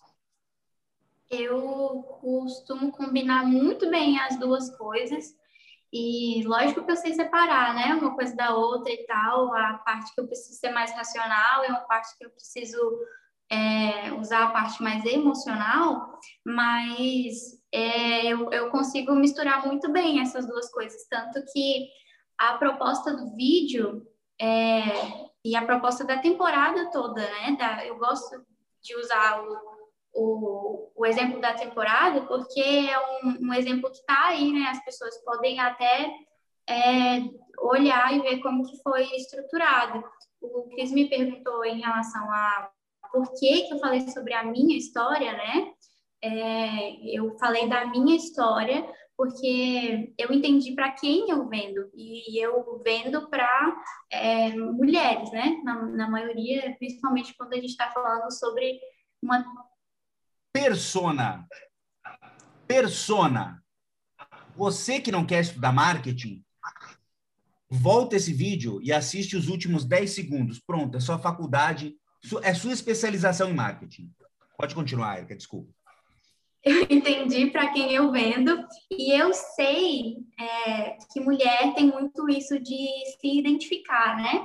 Então, a proposta do vídeo é uma proposta muito, muito genuína, porque foi feita, como eu comecei falando no vídeo, ela é uma carta real para o meu romance real. Então, essa carta foi escrita quando eu estava comemorando 1 ano e 4 meses de namoro com o Douglas, e eu escrevi a carta inteira e chegou no final e eu entendi que aquela carta definiria muito bem a temporada e que ali eu conseguiria transformar a temporada em um objeto de desejo para outras mulheres, vendo o meu romance. Então... antes de eu ter o meu romance e poder falar da minha história, eu tinha os filmes como exemplo. E, então, eu vendia com a ideia que eu tinha sobre romance. Hoje, eu vendo com a experiência que eu tenho com o romance. Essa é a parte mais emocional, né, da temporada. Agora, no final do vídeo, você pode perceber que tem um gatilho, que é quem é o seu melhor filme. Esse gatilho é para ativar o negócio da necessidade. Eu preciso ter um vídeo assim, eu preciso que a minha história seja contada como a história da Érica foi contada. E esse vídeo existe também... Calma, você pega pesado, né? Violinista também? Aí você quer me fuder, né, velho? Violinista até eu pegava. Desculpa. Não, violinista não dá. Violinista gato, então? Ó, aqui, ó, peraí. Violinista não dá. Cris, é ou não é? Tudo não, bem, não agora, violinista não. Não, se o cara ainda, né, tocasse um violão, cantasse uma música sertaneja, assim que nem o Cris, tá tudo bem. Contribui para o marketing, né? O violino é o instrumento mais romântico do mundo, então ele contribui ali com o meu marketing diretamente. E ainda bem. Cara, que legal. Ô, Cris, como é que é? Tá fazendo bastante álbum, hein? Imprimindo muita foto, Érica? Olha, se tem uma coisa que a Larissa gosta bastante é da Érica, não só pela pessoa, né? Mas também por, obviamente, a consistência de trabalho que ela tem, que ela, né? Então, sim, com certeza. Ela mesma disse, né? Tem vários, deixou vários mimos aqui na GoImage. Obrigado, inclusive, Érica. Então, obrigado, inclusive, pela confiança. Qual que é a importância disso? Porque o que eu vejo, né? Eu vejo muita gente falando, né, que pô, cara, entrega só o arquivo, tal, pá. E eu sou radicalmente contra, né? Sempre fui. Eu nunca na minha vida entreguei só arquivo para ninguém. Nem que eu tenha que dar foto 10x15 de presente. Mas eu sou um cara que eu entrego alguma coisa impressa. Eu entendo que quando você entrega só... Eu não vou falar o que eu entendo. Eu quero saber o que você entende. Por que você está gastando tantos mil com a GoImage? Porque eu sei que se eu não gastar tantos mil com a GoImage, a história de alguém vai ser apagada daqui a algum tempo. Um dia ou 10 anos. Então, eu trago, inclusive, a comunicação para esse lado, para que as pessoas entendam a importância disso também. E elas investam, e elas têm investido bastante na fotografia impressa. Faz parte da tua concepção de valor. Oi? Faz parte da tua concepção de valor. O cliente acaba te vendo como mais valiosa em função disso. Sim, não existe, na verdade, existe um pacote em um dos orçamentos, mas tipo, 90% de todos... Você falou alguma coisa? Não ouvi. É o teu vídeo, peraí. Só um pouquinho. Ah, tá. Eu te falo, ó, velho com tecnologia não dá. Velho com tecnologia não dá. Desculpa. A gente vai ficando velho quando você... Ó. Pronto, deu, desculpa. Show. Vai lá. Os pacotes incluem a fotografia impressa, porque eu entendo isso. Inclusive, a entrega das mães vem da GoImage, né? Que é a Photobox, né? O nome. Que é o mesmo material da Fastbox. E é maravilhosa, inclusive. Eu peço tamanho maior, porque eu gosto da fotografia maior também. Mas sempre que o cliente ainda assim quer contratar alguma coisa que não tem fotografia impressa, eu ainda coloco umas polaroides, assim, para não sair sem a fotografia impressa. Olha aí, ó. Cara, então, ó... Isso não foi combinado, isso é para você entrar agora em www.goimage.com.br, fazer o seu cadastro lá, se você ainda não é cliente GoImage, entra lá, faz teu cadastro e conheça a linha de produtos lá da GoImage para que você também possa causar essa impressão no seu cliente. Porque a grande verdade é, se você não entrega alguma coisa palpável e visível, a concepção de valor do teu cliente pelo teu trabalho é muito menor. É muito menor. Quando você entrega alguma coisa, foca nos benefícios, cara. Você vai falar, olha, vou te entregar esse material impresso num papel artístico. Você não precisa usar o termo fine art se você não quiser. Se você acha que fine art é só para papel de linho daquela empresa alemã lá que ninguém sabe falar o nome. Ah, não, sei lá o quê. Van Miller. É isso aí, essa é mesmo. E se você acha que é só dessa empresa aí, você não precisa falar. Eu vou te entregar essas imagens num papel artístico em 400 dpi de resolução, um papel que vai ter toque, sensível ao toque. Você vai sentir o toque desse papel, entendeu?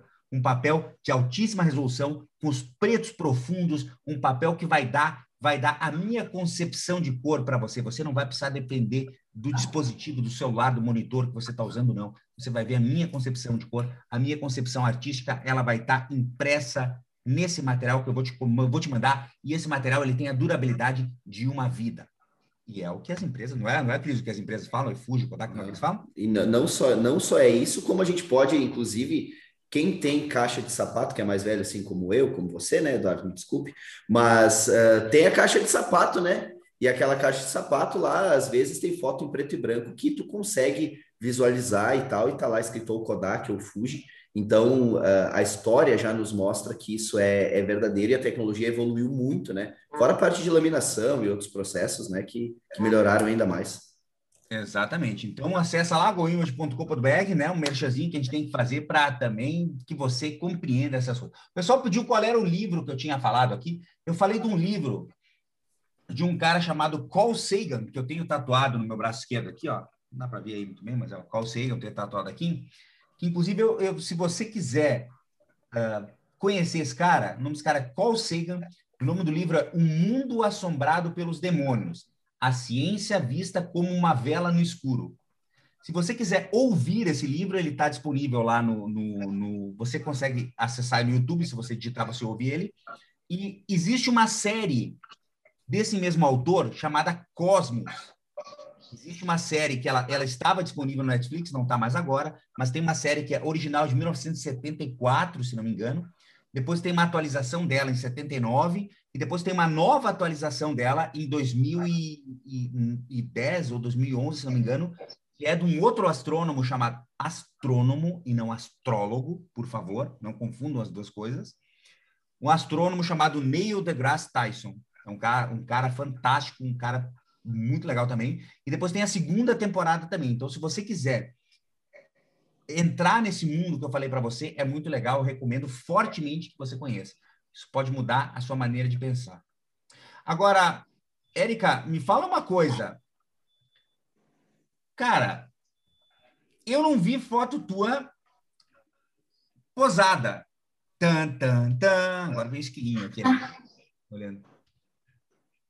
Você não tem foto posada aqui, Érica, não tem, né?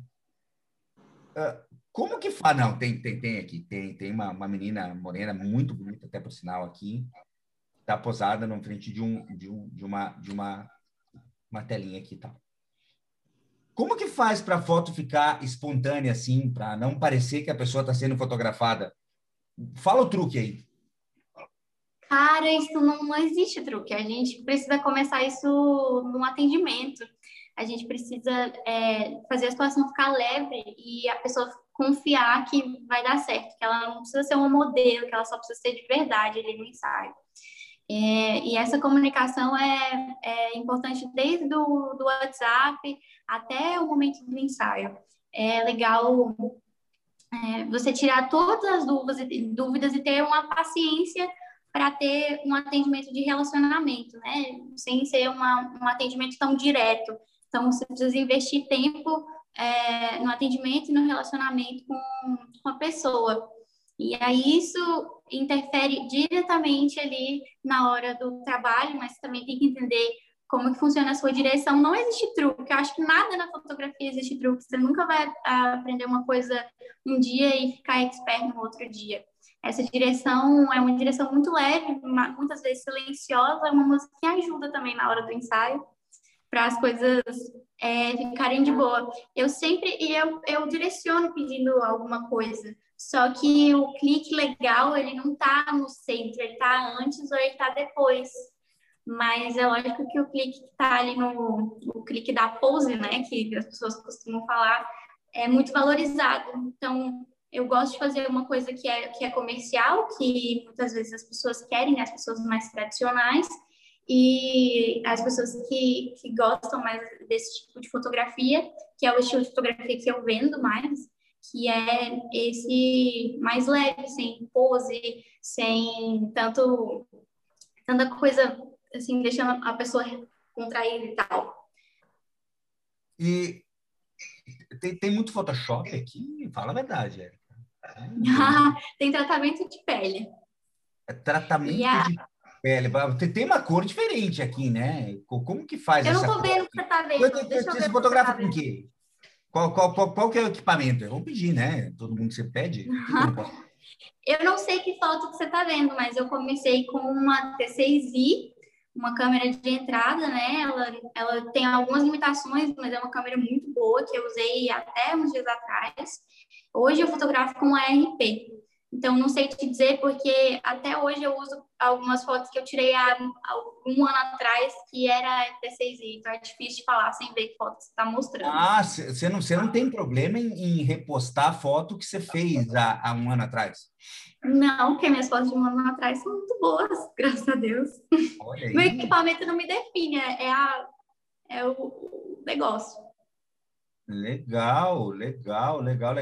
E como que é esse tratamento de pele aí? Se tiver alguma coisa que eu peço que você não pode falar, você fala, tá? Mas como que é esse tratamento de pele? Ah, tem só tratamento de pele. Como que é tratar a pele? Me explica. É um processo muito, muito leve, um processo muito de boa. Eu estudei no YouTube, fiz um curso sobre tratamento de imagem em geral, mas como eu não uso muito Photoshop nas fotos, o máximo que eu faço é corrigir alguma coisa na cena e fazer o tratamento de pele. Lógico que eu vou escutar o meu cliente. Se o meu cliente quiser que as espinhas dele fiquem lá, as espinhas dele ficaram lá. Mas se incomoda ele, eu vou respeitar e tirar. O tratamento de pele que eu uso é a separação de frequência, que também é feita de uma forma muito, muito leve. Não dá para ensinar, né, assim, aqui, porque é fácil de fazer, mas acho que não é tão fácil assim de explicar, sem demonstrar e tal.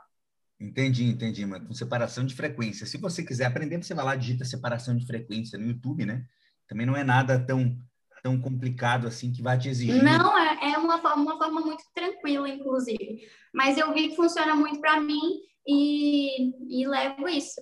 Mas acho que as pessoas que chegam aí, elas nem reparam muito essas coisas, né? Porque cliente não costuma ver muito isso também. Érica, me diz uma coisa. O teu pai ou tua mãe, eles são fotógrafos, alguma coisa assim? Não. Então, porque eles não têm nada a ver com fotografia. O que te deu na... Você é louca, menina. Você é louca. Por que você não tá usando Havaianas e fazendo medicina? Não sei. Fazendo medicina usando Havaiana é ótimo. Os meus pais me apoiam na fotografia, mas eu comecei a fotografar quando era, sei lá, eu tinha uns 13, 14 anos e um celular na mão. Mas eu não queria ser fotógrafa nem nada assim. Eu fazia algumas fotos, as pessoas achavam legal, mas eu não estava nem aí para aquilo, na verdade. Eu tenho um canal no YouTube, é um canal de música. E aí... Canal no YouTube? Me fala do canal aí. Qual o nome? Tem, não, mas ele está inativo. Eu não vou nem te passar pela vergonha que eu vou passar. Inativo tem conteúdo antigo. Me fala qual é o nome do canal. É Érica Cristina.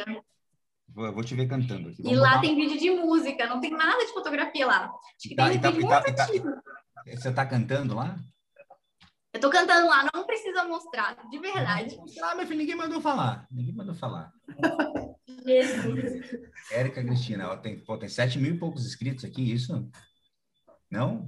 Parece... Vê um dos vídeos mais novos, então, assim, pra vergonha ser menor. Não, peraí, Érica com 2 casas que eu tava olhando aqui. Érica Cristina... Gente do céu, deixa eu compartilhar. Hein, Érica, você viu que ele tá insistindo no K no seu nome, né? Ele não tô entendendo, de verdade. Ele quer mesmo, ó, com o K, né? Não. Ele nem vai achar, ó, porque é tão antigo, nem vai ter, em nome de Jesus.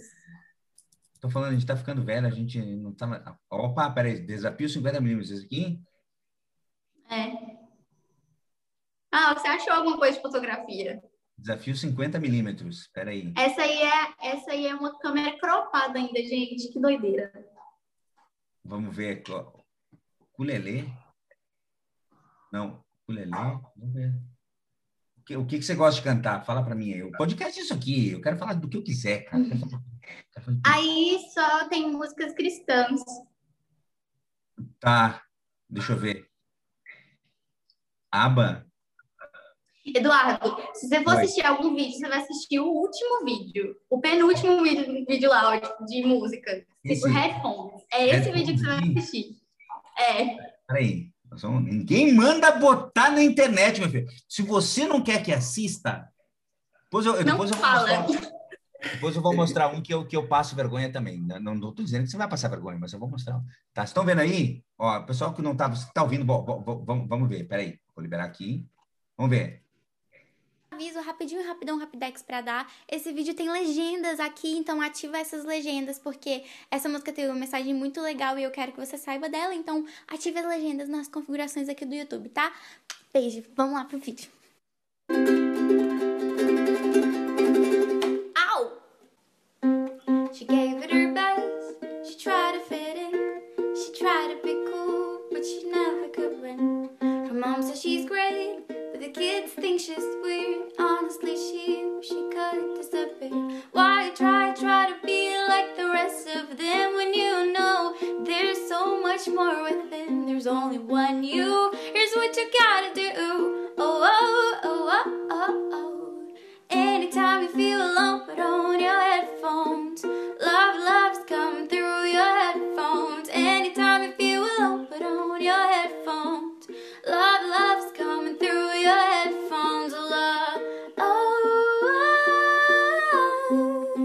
It's coming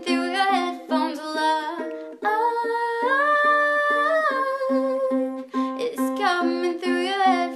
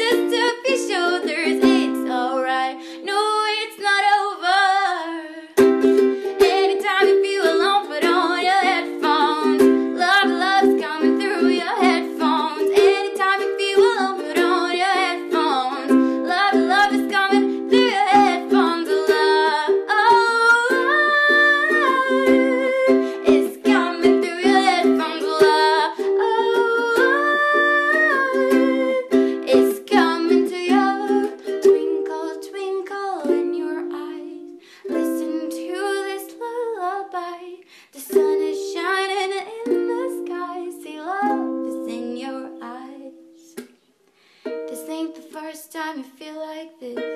This ain't the first time, this ain't the first time, this ain't the last time you feel like this. But it'll be fine if you can just smile. Tem uma mensagem incrível nessa música que eu escuto há muitos anos, inclusive, e toda vez que eu escuto ela eu penso, poxa, com verdade é isso. Porque sempre quando a gente tá passando uma coisa difícil, a gente coloca o som de ouvido e tudo parece melhorar um pouquinho. Tá, então peraí.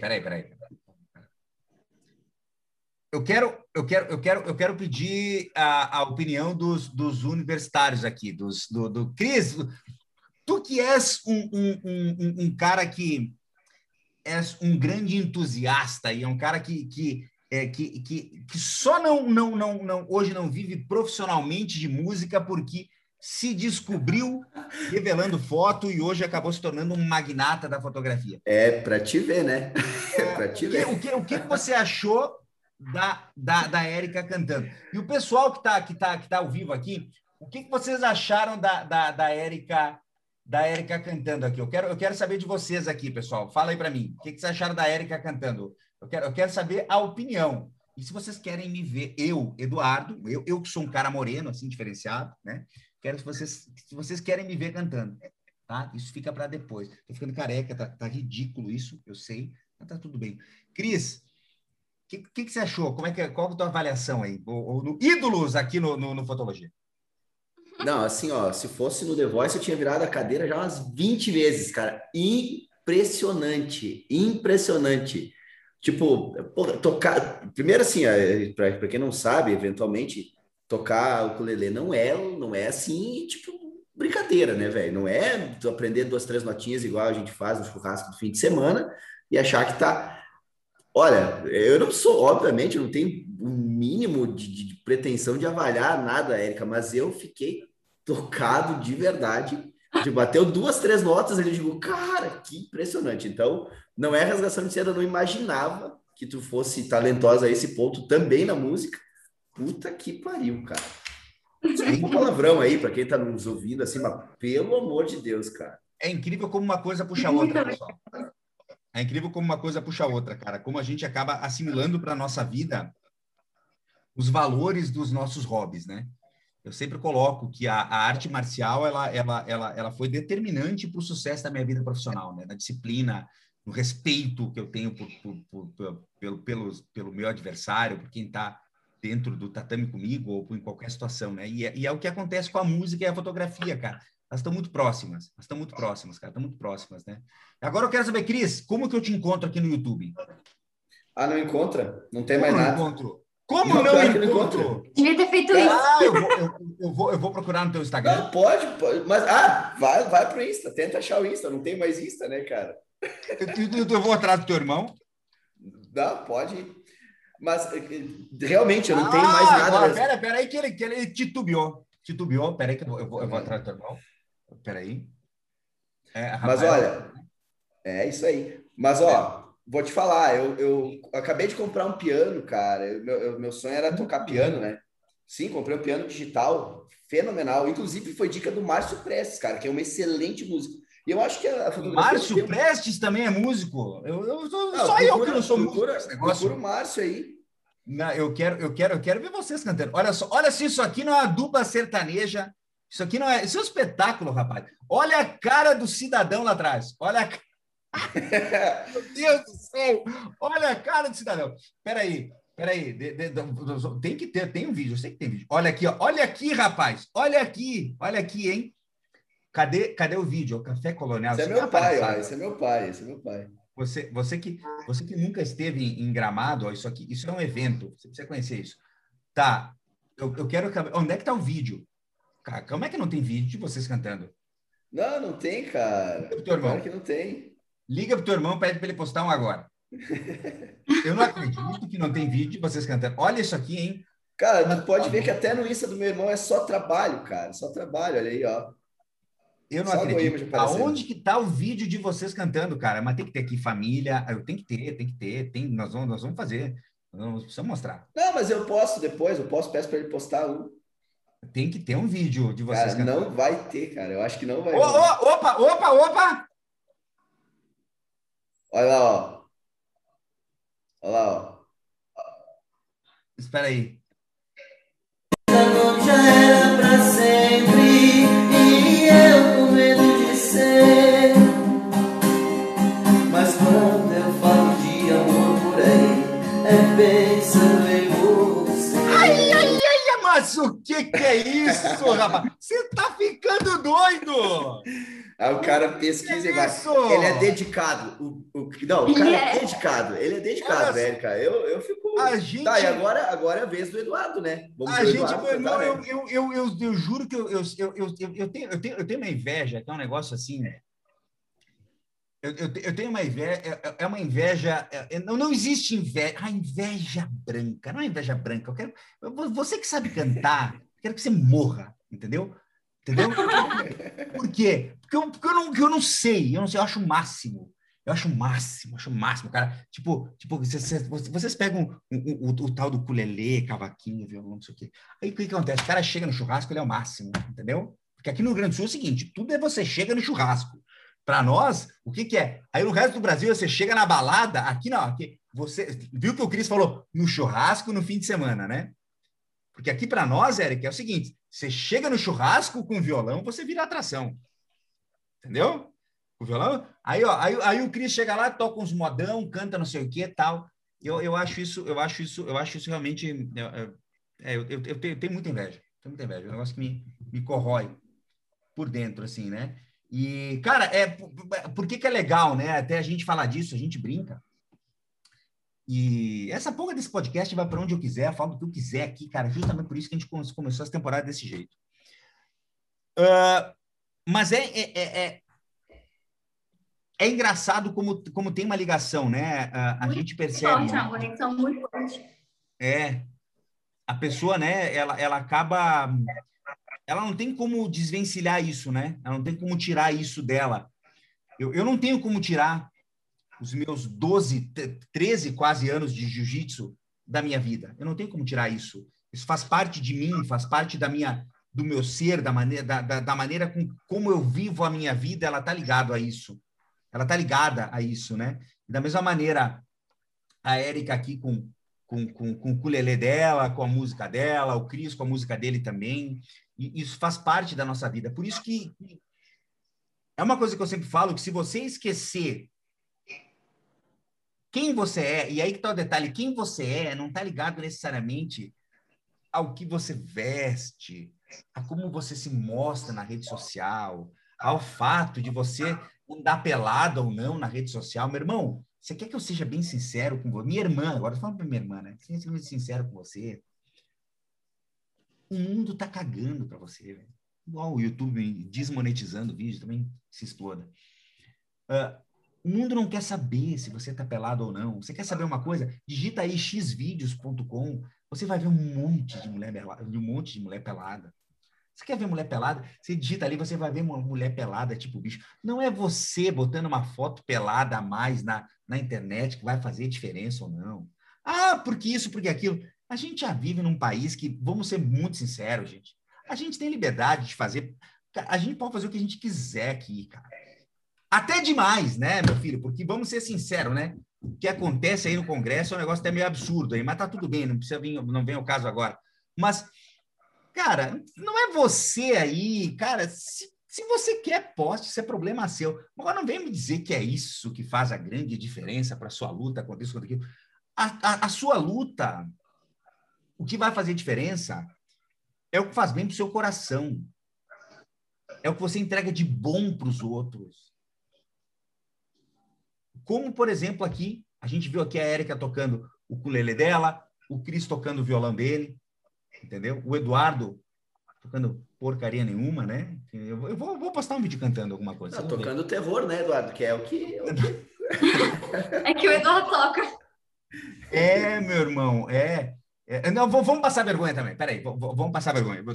Eu vou achar uma coisa para passar vergonha. Eu preciso passar vergonha também, né? Eu não gosto de passar vergonha sozinho. Vocês passem vergonha. Fotologia... Primeiro vídeo. Vamos ver. Primeiro vídeo do Fotologia. Deixa eu ver aqui. Vamos ver. Deixa eu ver, eu posso encontrar esse vídeo? Deixa eu ver aqui, fotologia. Hashtag. Espera aí que o teclado tá mordendo. Vamos encontrar o primeiro vídeo de fotologia? Por que vocês fizeram isso? São quantos anos de fotologia? Oi? São quantos anos de fotologia? São 4 anos. Deixa eu pegar aqui. Vocês não têm noção como eu mudei, cara. Você é louco, bicho. Gente do céu, mas aí, hein? Ó, esse vídeo aqui tem 3 anos, 50 mil visualizações. Esse vídeo eu nem sabia. Ó, embalagem e fotografia. Olha quantas embalagens tinham me mandado lá. Eu tava na hora da Goimage de mandar umas embalagens também para falar de embalagem. Né? Eu mandar umas embalagenzinhas para mostrar aqui. Por que que não, né? Deixa eu... Ah, claro, como eu sou burro. Como você é burro? Não, você é burro. Data do upload, né? Vamos ver. Data do upload. Ordenado por data de envio.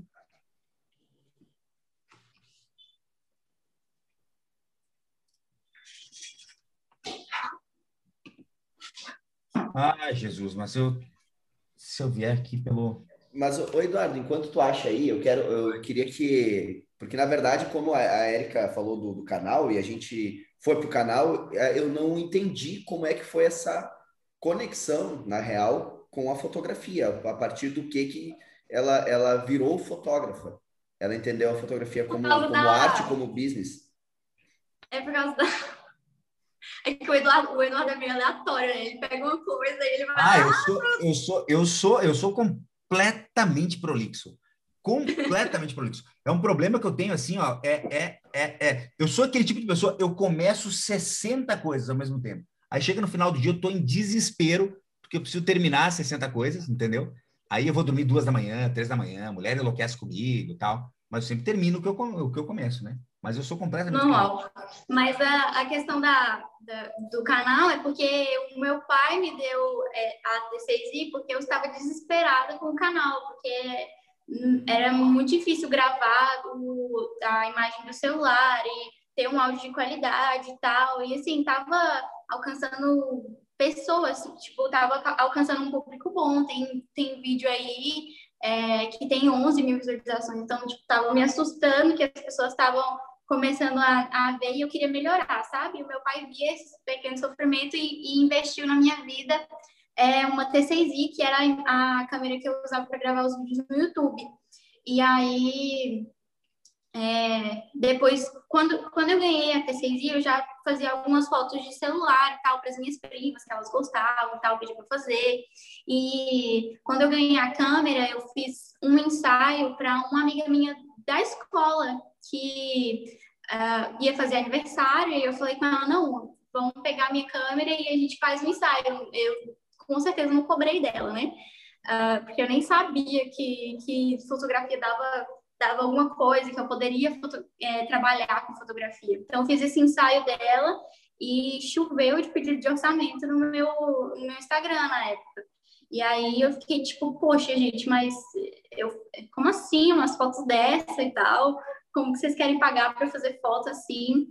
E foi indo, comecei a cobrar. Eu estava no segundo ano do ensino médio, terceiro, ah, não lembro, no segundo ano, terceiro ano do ensino médio, aquele monte de dúvida na minha cabeça. Eu estudava para medicina, o Eduardo falou brincando, mas eu estudava realmente para medicina, para passar. Então, eu acho que eu sempre fui muito regradinha, porque eu sempre fui a menina que tirava notas muito altas e tal. Todo mundo achava que ia para faculdade, ia fazer medicina, ia ganhar dinheiro sendo médica.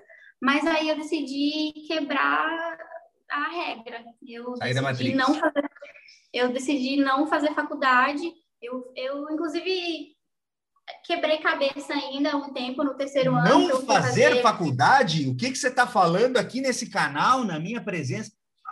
Você está dizendo que você não fez faculdade, você decidiu não fazer faculdade. O que é isso? O que sua mãe falou, menina? A sua mãe deve ter te deserdado por não fazer faculdade? Cara, foi o oposto. Eu queria fazer o Enem no terceiro ano, fui lá, fiz o Enem, tirei uma nota alta. Poderia ter feito faculdade com a nota, inclusive. Mas os meus pais olharam para mim e falaram, eu não sei por que você está indo fazer Enem, porque não é isso que você tem que fazer na vida. Então, eu fiz o Enem, tirei uma nota boa, tirei uma nota boa assim, na redação. O pessoal da minha sala ficou morrendo de raiva, porque eu não queria fazer, não ia fazer faculdade, tinha tirado uma nota boa e a maioria não. Então, eu não fiz faculdade, já ingressei no terceiro ano trabalhando um monte, pra caramba. E até hoje eu não tive tempo para sentir falta da escola, porque eu não parei de trabalhar. Decidi não fazer e os meus pais super apoiam, graças a Deus. Acho que é porque eles não têm que pagar minhas contas mais, né? Desde os 15 anos, acho que desde os 16, meus pais não pagam mais as contas para mim. É, meu filho, isso faz diferença, pô. O meu pai, eles apoiam bastante. O meu pai falou para mim, meu pai me disse, olha, Eduardo, não, por Deus me livre, eu amo muito vocês, tal, mas que fez diferença nas contas da família depois que vocês saíram de casa, fez. Sempre faz. Eu nunca fui muito cara, não, acho que meu pai vai discordar também, mas... Eu era cara. Eu era caro no sentido de que eu dava muito prejuízo. Minha Nossa Senhora. Eu não dava, não. Mas eles acreditavam. Tipo, quando eu fazia o canal no YouTube, eles investiram naquilo e tal. Mas eu acredito que tudo que eu fiz, inclusive a literatura, o inglês também, que aprendi sozinha também, foi uma... Ah, você é autodidata no inglês? Sou autodidata no inglês. É, meu filho, você não consegue aprender velocidade, abertura e ISO. Sim, estou brigando com você que está nos assistindo. Ela aprendeu inglês sozinha. E isso me ajudou, inclusive, na fotografia lá na frente. O Douglas, o meu namorado, ele também foi uma pessoa que ajudou muito no lance da faculdade, porque eu estava muito na dúvida, né? O Douglas é fonoaudiólogo e violinista. Ele é formado nessas duas coisas. Então, e ele gosta muito, e ele vai mais pro lado da música do que pro lado da fonoaudiologia. Então, ele foi me ajudando também a balancear essas coisas assim. No final, eu falei, eu não quero fazer faculdade. Lá na frente, se eu mudar de ideia, eu faço. Por enquanto, vou me jogar loucamente na fotografia. Eu sou nova, eu tô aí pra errar. Se der errado, eu testo outra coisa lá na frente. Não dá errado, filha. Dá errado pra quem desiste. Quando você não desiste, é só um momento a mais que você tá passando. Deixa a gente tá com nem eu sei quanto tempo, estamos 2 horas já e pouco de podcast aqui. Eu quero obviamente, eu mostrei aqui um momento sensacional do Cris ali, né? E mostrei também um momento épico aqui da Érica. Eu preciso mostrar para vocês, Eduardo Vanassi, você que está ouvindo, eu faço questão, vai estar o link, né, Ítalo? Vou deixar aqui, ó. Vou deixar o link dentro do nosso chat. Agora já que a gente está falando, vou anunciar mais legal no inglês aqui, os 2 links. Quero que vocês vejam Eduardo Vanassi no Fotologia em 2017. Você quer ver Eduardo Vanassi? Você quer ver? Eu quero que... Obviamente, o dom da palavra, eu já era detentor do dom da palavra, mas eu quero que você veja o aspecto físico de Eduardo Vanassi em 2017. Depois que vocês visualizarem, você que não está visualizando, eu quero que você, por favor, clica no link, vai lá e olha. Quando você visualizar esse vídeo, eu quero que, por gentileza, eu vou, inclusive, botar num momento aqui, né? Eu preciso fazer um drama, né? Aqui, legal. Não dá para fazer drama. Tem que compartilhar a tela, senão não vejo. Espera aí, que eu quero fazer um drama. Espera aí. Só um pouquinho. Aí, agora, isso. Cris, eu quero ver a tua cara. Tá? Quero ver a tua cara. Barba Nasce 2017, versão 2017... Para você, agora.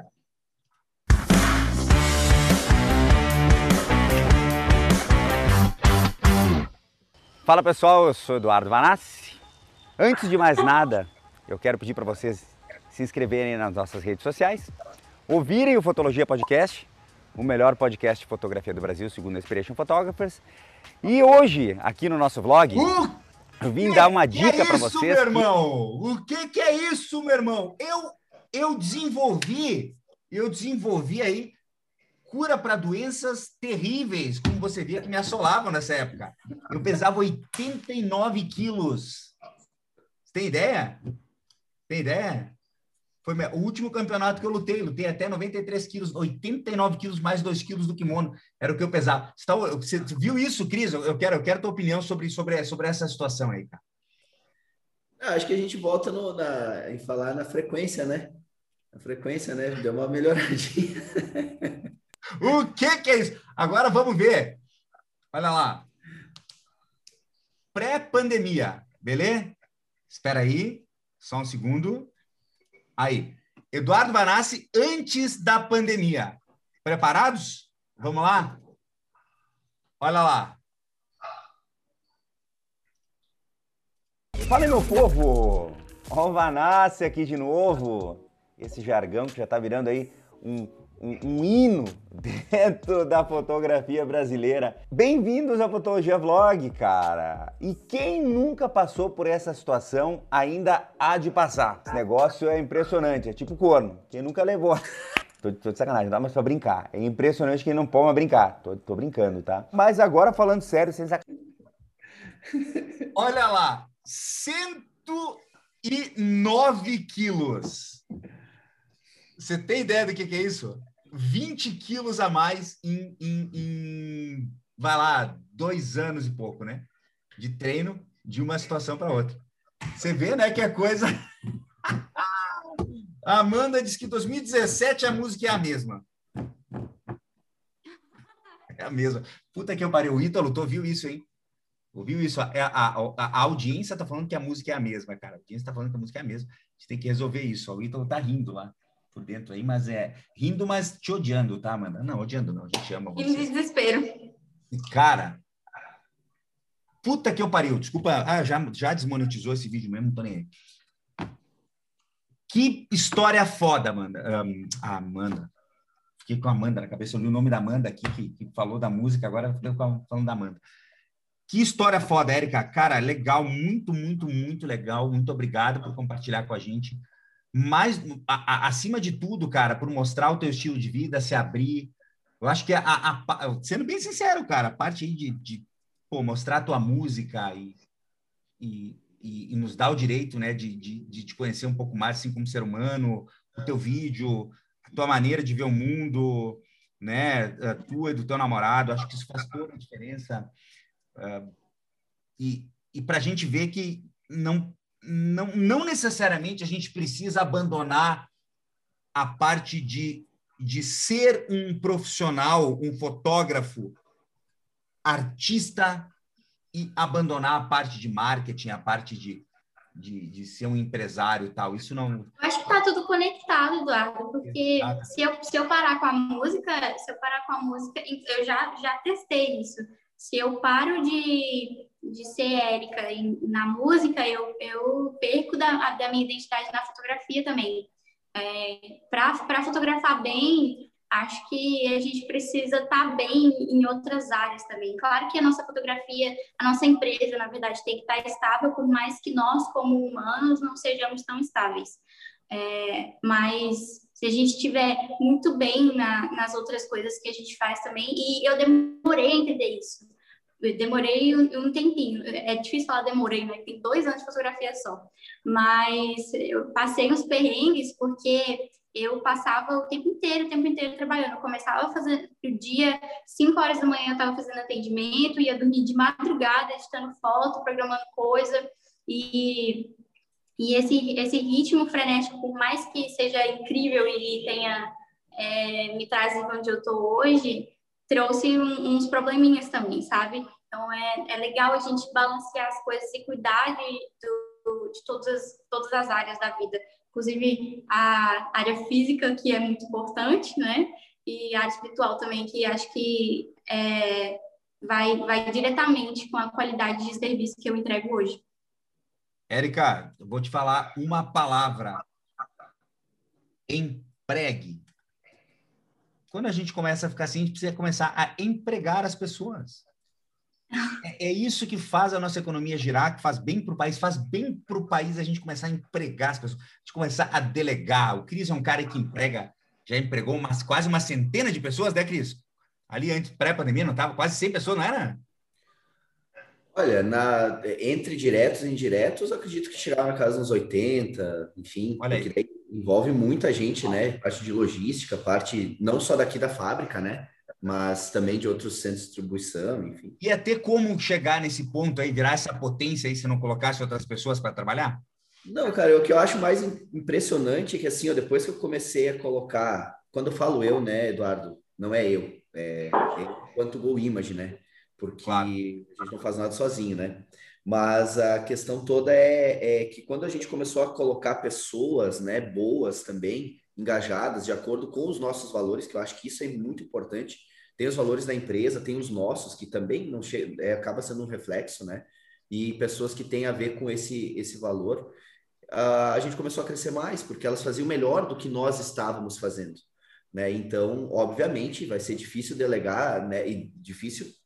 Não sei se é o caso, né, Érica? Mas delegar a fotografia, que é o teu core business, né? Mas, eventualmente... Mas eu delego muita coisa já.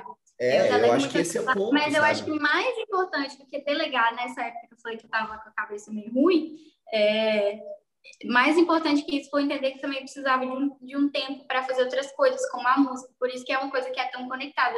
Mas eu emprego Douglas, inclusive, coitado. Eita, Douglas tá ferrado, rapaz. Trabalhar para Douglas mulher... tá ferrado. Eu sei porque eu trabalho para minha também, faço marketing dela lá, inclusive doutora Vanessa. Doutora Vanessa, que dia é hoje? Que dia é hoje? 12. Dia 12, doutora Vanessa tá batendo 3 dígitos de faturamento, hein? Aí, um consultório com 2 pessoas, hein? Marketing by Eduardo Vanassi, hein? É, no dia 12? Oi? No dia 12? Dia 12, meu irmão. No dia 12. Consultório de 25 metros quadrados. Ó, vou dizer um negócio para você. Marketing e vendas é universal, meu irmão. É universal. Você aprender a vender e trazer cliente, você tem trabalho pro resto da sua vida. Não interessa se tiver pandemia, se tiver meteoro, o que tiver. Você vai vender água, você vai vender lenço, você vai vender o que for. Marketing e vendas é a essência da vida, meu irmão. Você sabendo vender... Érica, você sabe vender foto, você pegou o jeito. Sabe esse jeito? Essa coisinha que você pegou, que você entendeu. Porra, eu faço assim, eu vendo. Sabe essa coisinha? Você não sabe explicar o que é, mas você tem isso na cabeça. Eu sei que você tem. Eu sei. Isso aqui, eu sei que... Isso aí, Érica, isso aí é um negócio que você desenvolveu, uma competência. O Cris também sabe que ele também tem esse... Sem vergonha, ele tem. Ele sabe do que eu tô falando. Começa a falar com as clientes dele ali, não sei o que e tal. Ele sabe do que eu tô falando. Essa competência que a gente desenvolveu, essa coisa aí, que a gente não consegue explicar o que é, mas a gente sabe que tem. Meu irmão, isso aí é uma competência, é uma das competências mais importantes que você desenvolveu para o resto da sua vida. Isso vai te servir para a vida toda, para tudo que você tentar fazer. Você vai ver. Tudo que você tentar fazer. Também acredito nisso. Show de bola. Galera, só fazer uma pergunta, Cris. O Joancho... Tá pedindo aqui... Ah, não, mas a Larissa já respondeu aqui. A Larissa... Mas tu entendeu quando a gente tem pessoas... Gente, a Lari é muito boa. A Lari é muito boa. Elas fazem as coisas melhor do que a gente. Eu li a pergunta, eu ia falar no momento oportuno. Aí, ó. E aí a Lari já tocou bala na resposta. Então, obrigado, Larissa. Obrigado. Juancho ou Joancho, não sei pronunciar, mas... Juancho. Obrigado pela pergunta aí sobre o centro de distribuição. A Larissa já respondeu aí no chat para nós. Ah, em Salvador, ele pediu, né? É... Você que mora em Salvador, eu tenho uma coisa para falar para você. Não existe inveja branca. Não existe inveja branca. Entendeu? Ontem fez 4 graus aqui, né, Cris? O Cris não tá... Eu tô com o ar ligado aqui, tá entendendo? O Cris não tá de cachecol e jaqueta de couro porque ele é um cara style. Apesar de ser um cara style, tá entendendo? Um cara estiloso. Aqui tá um frio do cacete. A gente vai entrar agora num período aqui. É muito bacana. Ah, mas eu fui para Gramado, eu achei o máximo aquele friozinho, né? Eu acho engraçado o pessoal falando, né, Cris? Dois dias tão... funciona, é. Funciona por 2 dias. Dois dias. Beleza? 2 dias. Se não tiver chovendo, não é? Venha para Gramado, São Francisco de Paula, né? Aquela maravilha. A gente mora aqui em Bento, Caxias, que é 700, 800 metros acima do nível do mar. A gente já assim, Gramado é 1.100. São Francisco de Paula, 1.200, 1.300. Urubici, 1.800 metros acima do nível do mar. Muda até a paisagem, meu irmão. Muda a fauna e a flora, muda o bioma. Para você ter uma ideia. Vá lá para Urubici. Vá lá para Urubici para ver agora. Fez menos 20. Vá lá para Urubici. Você sabe que fez menos 20 em Urubici em 1980, se não me engano? Menos 20, meu irmão. Vá lá para você ver que delícia que é. Peça para quem mora em Urubici como ele ama o inverno. Por isso do Underberg, né? É isso, por isso tomei uma dosezinha de Underberg. A gente se dá o direito porque não tem condição. Aí eu entendo o russo que está sempre bêbado, que vodka por dia. Como é que o cara vai aguentar menos 60, né? Aí fica aí o desabafo, né? Pessoal, ó, o Ancho diz que é venezuelano. Cara, olha que bacana, cara, que bacana. Venezuela é um país que, enfim, vou começar a falar de geopolítica mundial, a gente vai ficar até amanhã de manhã aqui, a gente já estourou demais o nosso tempo aqui. Inclusive agora eu vou sair daqui e vou entrar na sala dos comandantes de alto impacto DAG, lá, olha aí, ó, para estudar para você, que é o meu mentorado, para trazer novidades para você aí, lá da galera que detona lá na parte da gestão, da administração, das vendas, do marketing. E o cara reclama de pagar 1.000 e poucos pila na minha mentoria, inclusive acessa aí fotografoforte.com.br, te inscreve lá para saber quando vai sair mentoria nova, você tem que entrar na minha mentoria, porque eu sou o cara que vai te ensinar a vender. Se eu não conseguir te ensinar a vender foto, ninguém mais consegue te ensinar a vender. O cara reclama para estar na mentoria, vai gastar 1.000 e poucos pila para pagar em 12, 24 vezes dá para pagar na Provi lá parcelado. O cara reclama para entrar na minha mentoria. Eu paguei 50 pau para entrar Se eu te falar 50k, meu irmão, para entrar aqui na mentoria. E o Cris sabe do que eu estou falando. A gente não tem curso mentoria, negócio bacana para nós, que é menos de 15, 5, 20, 25, 30 mil, cara. É isso aí que os caras falam. Os nego bons estão lá pagando 30, 40, 50 mil. Meu irmão entrou no Plat lá do Érico Rocha, é 100 mil reais, cara, que os caras estão pagando para entrar lá no grupo dos caras. 100 mil reais, meu brother. É, meu irmão, você está reclamando aí? Não reclama, não. Você entra lá que você vai gostar, você vai curtir. Inclusive, se você não gostar, você tem garantia lá, se você pode pedir de volta. Eu sei que você não vai pedir, porque você vai se apaixonar pelas nossas aulas. Eu vou lá, vou gritar no seu ouvido, mando o áudio lá falando um monte de coisa, bravo porque você não vendeu. Eu fico puto porque os caras não colocam as coisas em prática. Chamo você na aula, faço você ligar para o cliente na minha frente para ver o que você está falando para o cara. Brigo com você porque você não falou o que eu disse para falar. Isso acontece lá dentro da mentoria. Quem está aqui sabe do que eu estou falando. Então entra, não esquece de seguir a Érica no Instagram, tá o Instagram dela aqui para você se motivar, para você se inspirar, para ver o trabalho de uma menina super competente, ver o trabalho dela. E também, obviamente, né, goimage.com.br, não sei o que você está fazendo que você ainda não está lá cadastrado, lá na GoImage, manda lá fazer o seu portfólio, tem desconto lá para portfólio. Você tem que entrar lá no Fotogol, porque a gente está fazendo as estratégias do Fotogol agora, entendeu? Tem que entrar, projeto novo, projeto lindo, maravilhoso. Cris, aproveita aqui, cara, e fala um pouco do Fotogol para a galera. Fala um pouco do Fotogol para a galera. Enquanto você está falando, eu vou desligar um pouquinho a câmera aqui, que eu vou até ali no WC ali, mas é um segundinho, eu estou te ouvindo, tá? Certo. Bom, assim, a gente fez o lançamento, né? Érica, até não sei se você participou da live, mas foi uma live incrível, até teve participação do Vanessa, do Robson, de outros parceiros que a gente tem. E a Fotogol, ela tem por objetivo fazer com que os fotógrafos possam criar galerias online e a gente consegue plugar um e-commerce junto a essas galerias. E aí tem várias formas, né? Várias estratégias, como o Eduardo falou, e a gente tem desenvolvido em conjunto essas estratégias né, com o Eduardo e outros também, outros parceiros, para ter tanto a parte de venda ativa, né? Você sentar do lado do cliente e criar um ambiente mais profissional ainda do que só simplesmente enviar as fotos através de um link do e-transfer, do Google Drive, por exemplo, e você deixar algo muito mais preparado com a sua marca. E também pode fazer venda extras a partir dessa galeria, né? Então, é possível você ampliar ainda mais, né? Tanto a parte da divulgação, né? A parte de branding, né? Como a gente chama, da sua marca, quanto a parte da venda em si, né? Porque, eventualmente, alguns convidados possam querer comprar, né? E isso é muito legal, porque eu acho que é um pouco disruptivo no nosso mercado também, apesar de, sim, existirem já plataformas também de escolha de fotos, mas a nossa consegue ter um apanhado de várias coisas, inclusive a parte de aprovação do álbum em 3D, que também é uma inovação da GoImage. E por isso que a gente investe tanto, né, Érica, em programadores, porque a gente acredita de verdade que a fotografia ela tem o viés da impressão, sem dúvida, é o nosso processo central, é entregar para o Brasil todo produtos impressos que realmente permaneçam na casa das pessoas, né? Intensifiquem essas memórias. Entretanto, eu preciso, né, enquanto GoImage, facilitar a vida dos fotógrafos. E é isso que a GoImage se propõe a fazer, e a Fotogol vem aí para ser mais uma parte, né, desse processo todo. Então, a gente está muito feliz com esse momento. Ah, eu quero lembrar uma coisa também. A gente está no dia 12, né?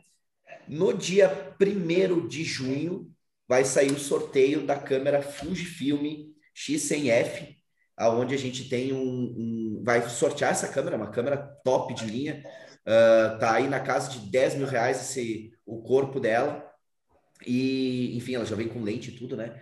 Mas a grande questão é que para ganhar essa câmera basta fazer uma galeria online na Fotogol, que é super fácil, a gente tem diversos conteúdos também explicando como fazer a galeria, e é muito simples, fazendo essa galeria, no dia 1º já vai estar concorrendo a essa câmera, então vai que, né, dá uma sorte aí de ganhar uma câmera, é super legal, porque basta fazer uma galeria, então é fácil demais, né?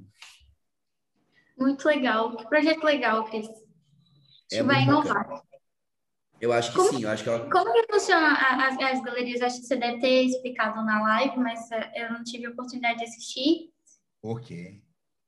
As galerias, como vai funcionar as galerias? Assistir a live depois. Você não foi assistir a live depois? Eu não quis. Não consegui assistir. Do nada o Vanessa surge assim. É, pô. Eu tô ligado. Eu tô em todas. Não, tem diversas formas, tá, Érica? Assim, por exemplo, depende um pouco do seu processo de venda, tá? A gente, obviamente, fez uma plataforma que tenta abranger o máximo de possibilidades possíveis. Por exemplo, o Eduardo é bastante adepto de fazer uma venda mais consultiva, uma venda mais ativa, que é particularmente, né, e aí eu estou falando do Christian pensando, não exatamente a GoImage, mas é um processo que eu gosto mais, aonde você pode criar uma galeria a partir do ensaio, né? Por exemplo, você tem a temporada dos namorados, você pode criar várias galerias com essas imagens, e aí você envia diretamente para esse cliente que contratou, ou envia ou senta do lado dele e seleciona as fotos, faz a venda a partir dali. E essa galeria, que é o que de fato, né? Inclusive o Eduardo está bolando algumas estratégias, você pode sugerir álbuns, inclusive de clientes que você não vendeu num pacote, você pode pegar as sessões passadas, criar álbuns e fazer com que eles apreciem esse álbum a partir da sua galeria. A galeria tem a sua marca, tem a sua logomarca também. E além de tudo, você tem um e-commerce plugado. E-commerce com alguns produtos da GoImage que você vai colocar o seu preço de venda e fazer com que os familiares possam comprar fotografias extras ou até mesmo download ou fotografias impressas. E aí você vai aumentar o ticket médio a partir das estratégias aí. Então, ela é uma plataforma muito ampla. Por exemplo, tem gente que, eu vou usar a Fotogol para enviar o link para clientes de outras cidades. É uma possibilidade também. Ou você pode abrir o Zoom e fazer, através da Fotogol, a venda ativa também. Então, tem N formas. Mas depois eu peço para a Lari te mandar e te apresentar essa plataforma, que vai ser muito legal e óbvio. Não, se a Lari me mandou, com certeza. Eu que tive a oportunidade de ver ainda. Mas muito legal. Aí, legal. A Érica, qual que é a tua data de nascimento, Érica? 02/12/2001. 02/12/2001. Qual que é a data de nascimento da tua filha? 27/9/2000. Gente do céu, a Érica é mais nova que a filha da Vanessa. Olha só que coisa. Que coisa. Bizarro, hein? Ele começou e terminou a live chocado com a minha idade, vocês perceberam isso? Porra, você é louco, meu irmão. Você é louco, bicho, como diriam os meus amigos paulistas. Galera, obrigado a todo mundo que esteve aqui. Obrigado a Érica, obrigado ao Cris. Vou deixar para vocês, obviamente, eu não sei até que ponto isso vai ser positivo ou não vai. Se tiver uma pessoa que se sentir de alguma maneira inclinada a ter acesso, né, a esse material e conseguir se sensibilizar com ele, eu acho que é positivo, né? Então, eu fiz uma indicação, O Mundo Assombrado Pelos Demônios, de Carl Sagan. Eu acho que foi o livro que mudou minha vida, o primeiro livro que me transformou enquanto ser humano, me fez entender o meu papel dentro do universo e desmistificou muita coisa, né? Então, acho que é um livro que vale a pena você ou ler ou ouvir no Google Play Livros, cara. Google Play Livros é muito legal. Você pode comprar o livro e você pode ouvir. É muito mais barato. Você pode ouvir ao invés... Quando você está na academia, você está lavando a louça, ao invés de você ficar ouvindo falando besteira, você pode ouvir um livro. Como, por exemplo, O Mundo Assombrado Pelos Demônios, de Carl Sagan, você pode ouvir. Você ouve por capítulos. É muito bacana, muito legal. E vai fazer muita diferença. E como eu não quero... Vou indicar mais de um, né? Mais de um, porque esse livro eu estou ouvindo. Eu tinha lido ele há muito tempo atrás. E naquela época, né, que eu lia, aquele meu padrão de leitura, que eu lia uma página, tinha que voltar para começar a ler de novo, porque eu não lembrava que eu tinha lido, né? Aquele meu padrão pré-Ritalina e Venvance, né? Depois que eu descobri o meu tratamento, que mudou minha vida, eu comecei eu consegui compreender o que eu estava lendo, né? Que é esse livro aqui, ó. Agora, uma boa parte do pessoal vai sair da live, né? Como se pronuncia aí, Érica? Tu que tens... Não estou conseguindo ver, tá. Vamos ver? Tá estourando, acho que você tem que... Tá estourando? Tá. Deixa eu ver. É George Orwell. Orwell? É um O no início? É um O. Então é Orwell. George Orwell. Orwell. Yeah. 1984 é o nome do livro. Meu irmão, esse livro é fabuloso. Esse livro fala do grande irmão, Big Brother. Você quer ouvir sobre o grande irmão? 1984 é o livro que eu recomendo para você, para que você fique, engrandeça o seu conhecimento e fique embasbacado. Beleza? Recomendarei mais livros diferenciados, coisas que você provavelmente não ouviu, entendeu? Então, George Orwell, né? Que conforme a pronúncia que a Érica está falando para nós aqui, 1984, né? Aqui em 1984, o livro que você tem que ouvir, você tem que ler, vai fazer uma bela diferença na maneira como você vê o mundo. E O Mundo Assombrado pelos Demônios, obviamente, essa obra incomparável de Carl Sagan, que eu tenho certeza que vai transformar, vai implementar um pouco de ceticismo protecional para sua maneira de viver. Gente, um beijo para todos. Obrigado, Érica. Obrigado, Cris. Obrigado, GoImage. Obrigado, Ítalo. Obrigado o teu namorado, né? É o Fabrício, né? Não? Douglas, obrigado, Douglas também. Amor, o Douglas toca violino. Se vocês forem fazer alguma coisa, contrate o Douglas, porque ele é o melhor que existe no mundo. É o melhor violinista do mundo, aí é o Douglas. Douglas, ó, então você já sabe. Cris, obrigado também pela indicação, por mais uma pessoa maravilhosa para a gente conversar. E olha só, galera, em breve, eu não sei quando eu e o Ítalo tá aí, nós faremos um podcast exclusivamente falando sobre cinema. Podcast falando sobre cinema, porque o Cris vai vir falar sobre cinema para a gente também aqui. Ele vai nos falar, nós vamos falar sobre filme, vamos falar sobre fotografia de filme também, mas sobre cinema. A visão de fotógrafos sobre cinema. Vamos falar sobre cinema, vamos falar sobre o que a gente vê, como a gente pensa, o que está acontecendo com o cinema. Será que realmente virou tudo a mesma coisa? Será que a fotografia de cinema agora virou tudo... É tudo efeito especial, não tem mais graça nenhuma? Será mesmo que o poderoso chefão é tão melhor do que todo o resto que se produz hoje? Fica ligado, Fotologia em breve vai estar falando de temas que você não imagina. Grande abraço, obrigado a todo mundo pela presença. Obrigado. Até a próxima. Até mais. Tchau. Tchau.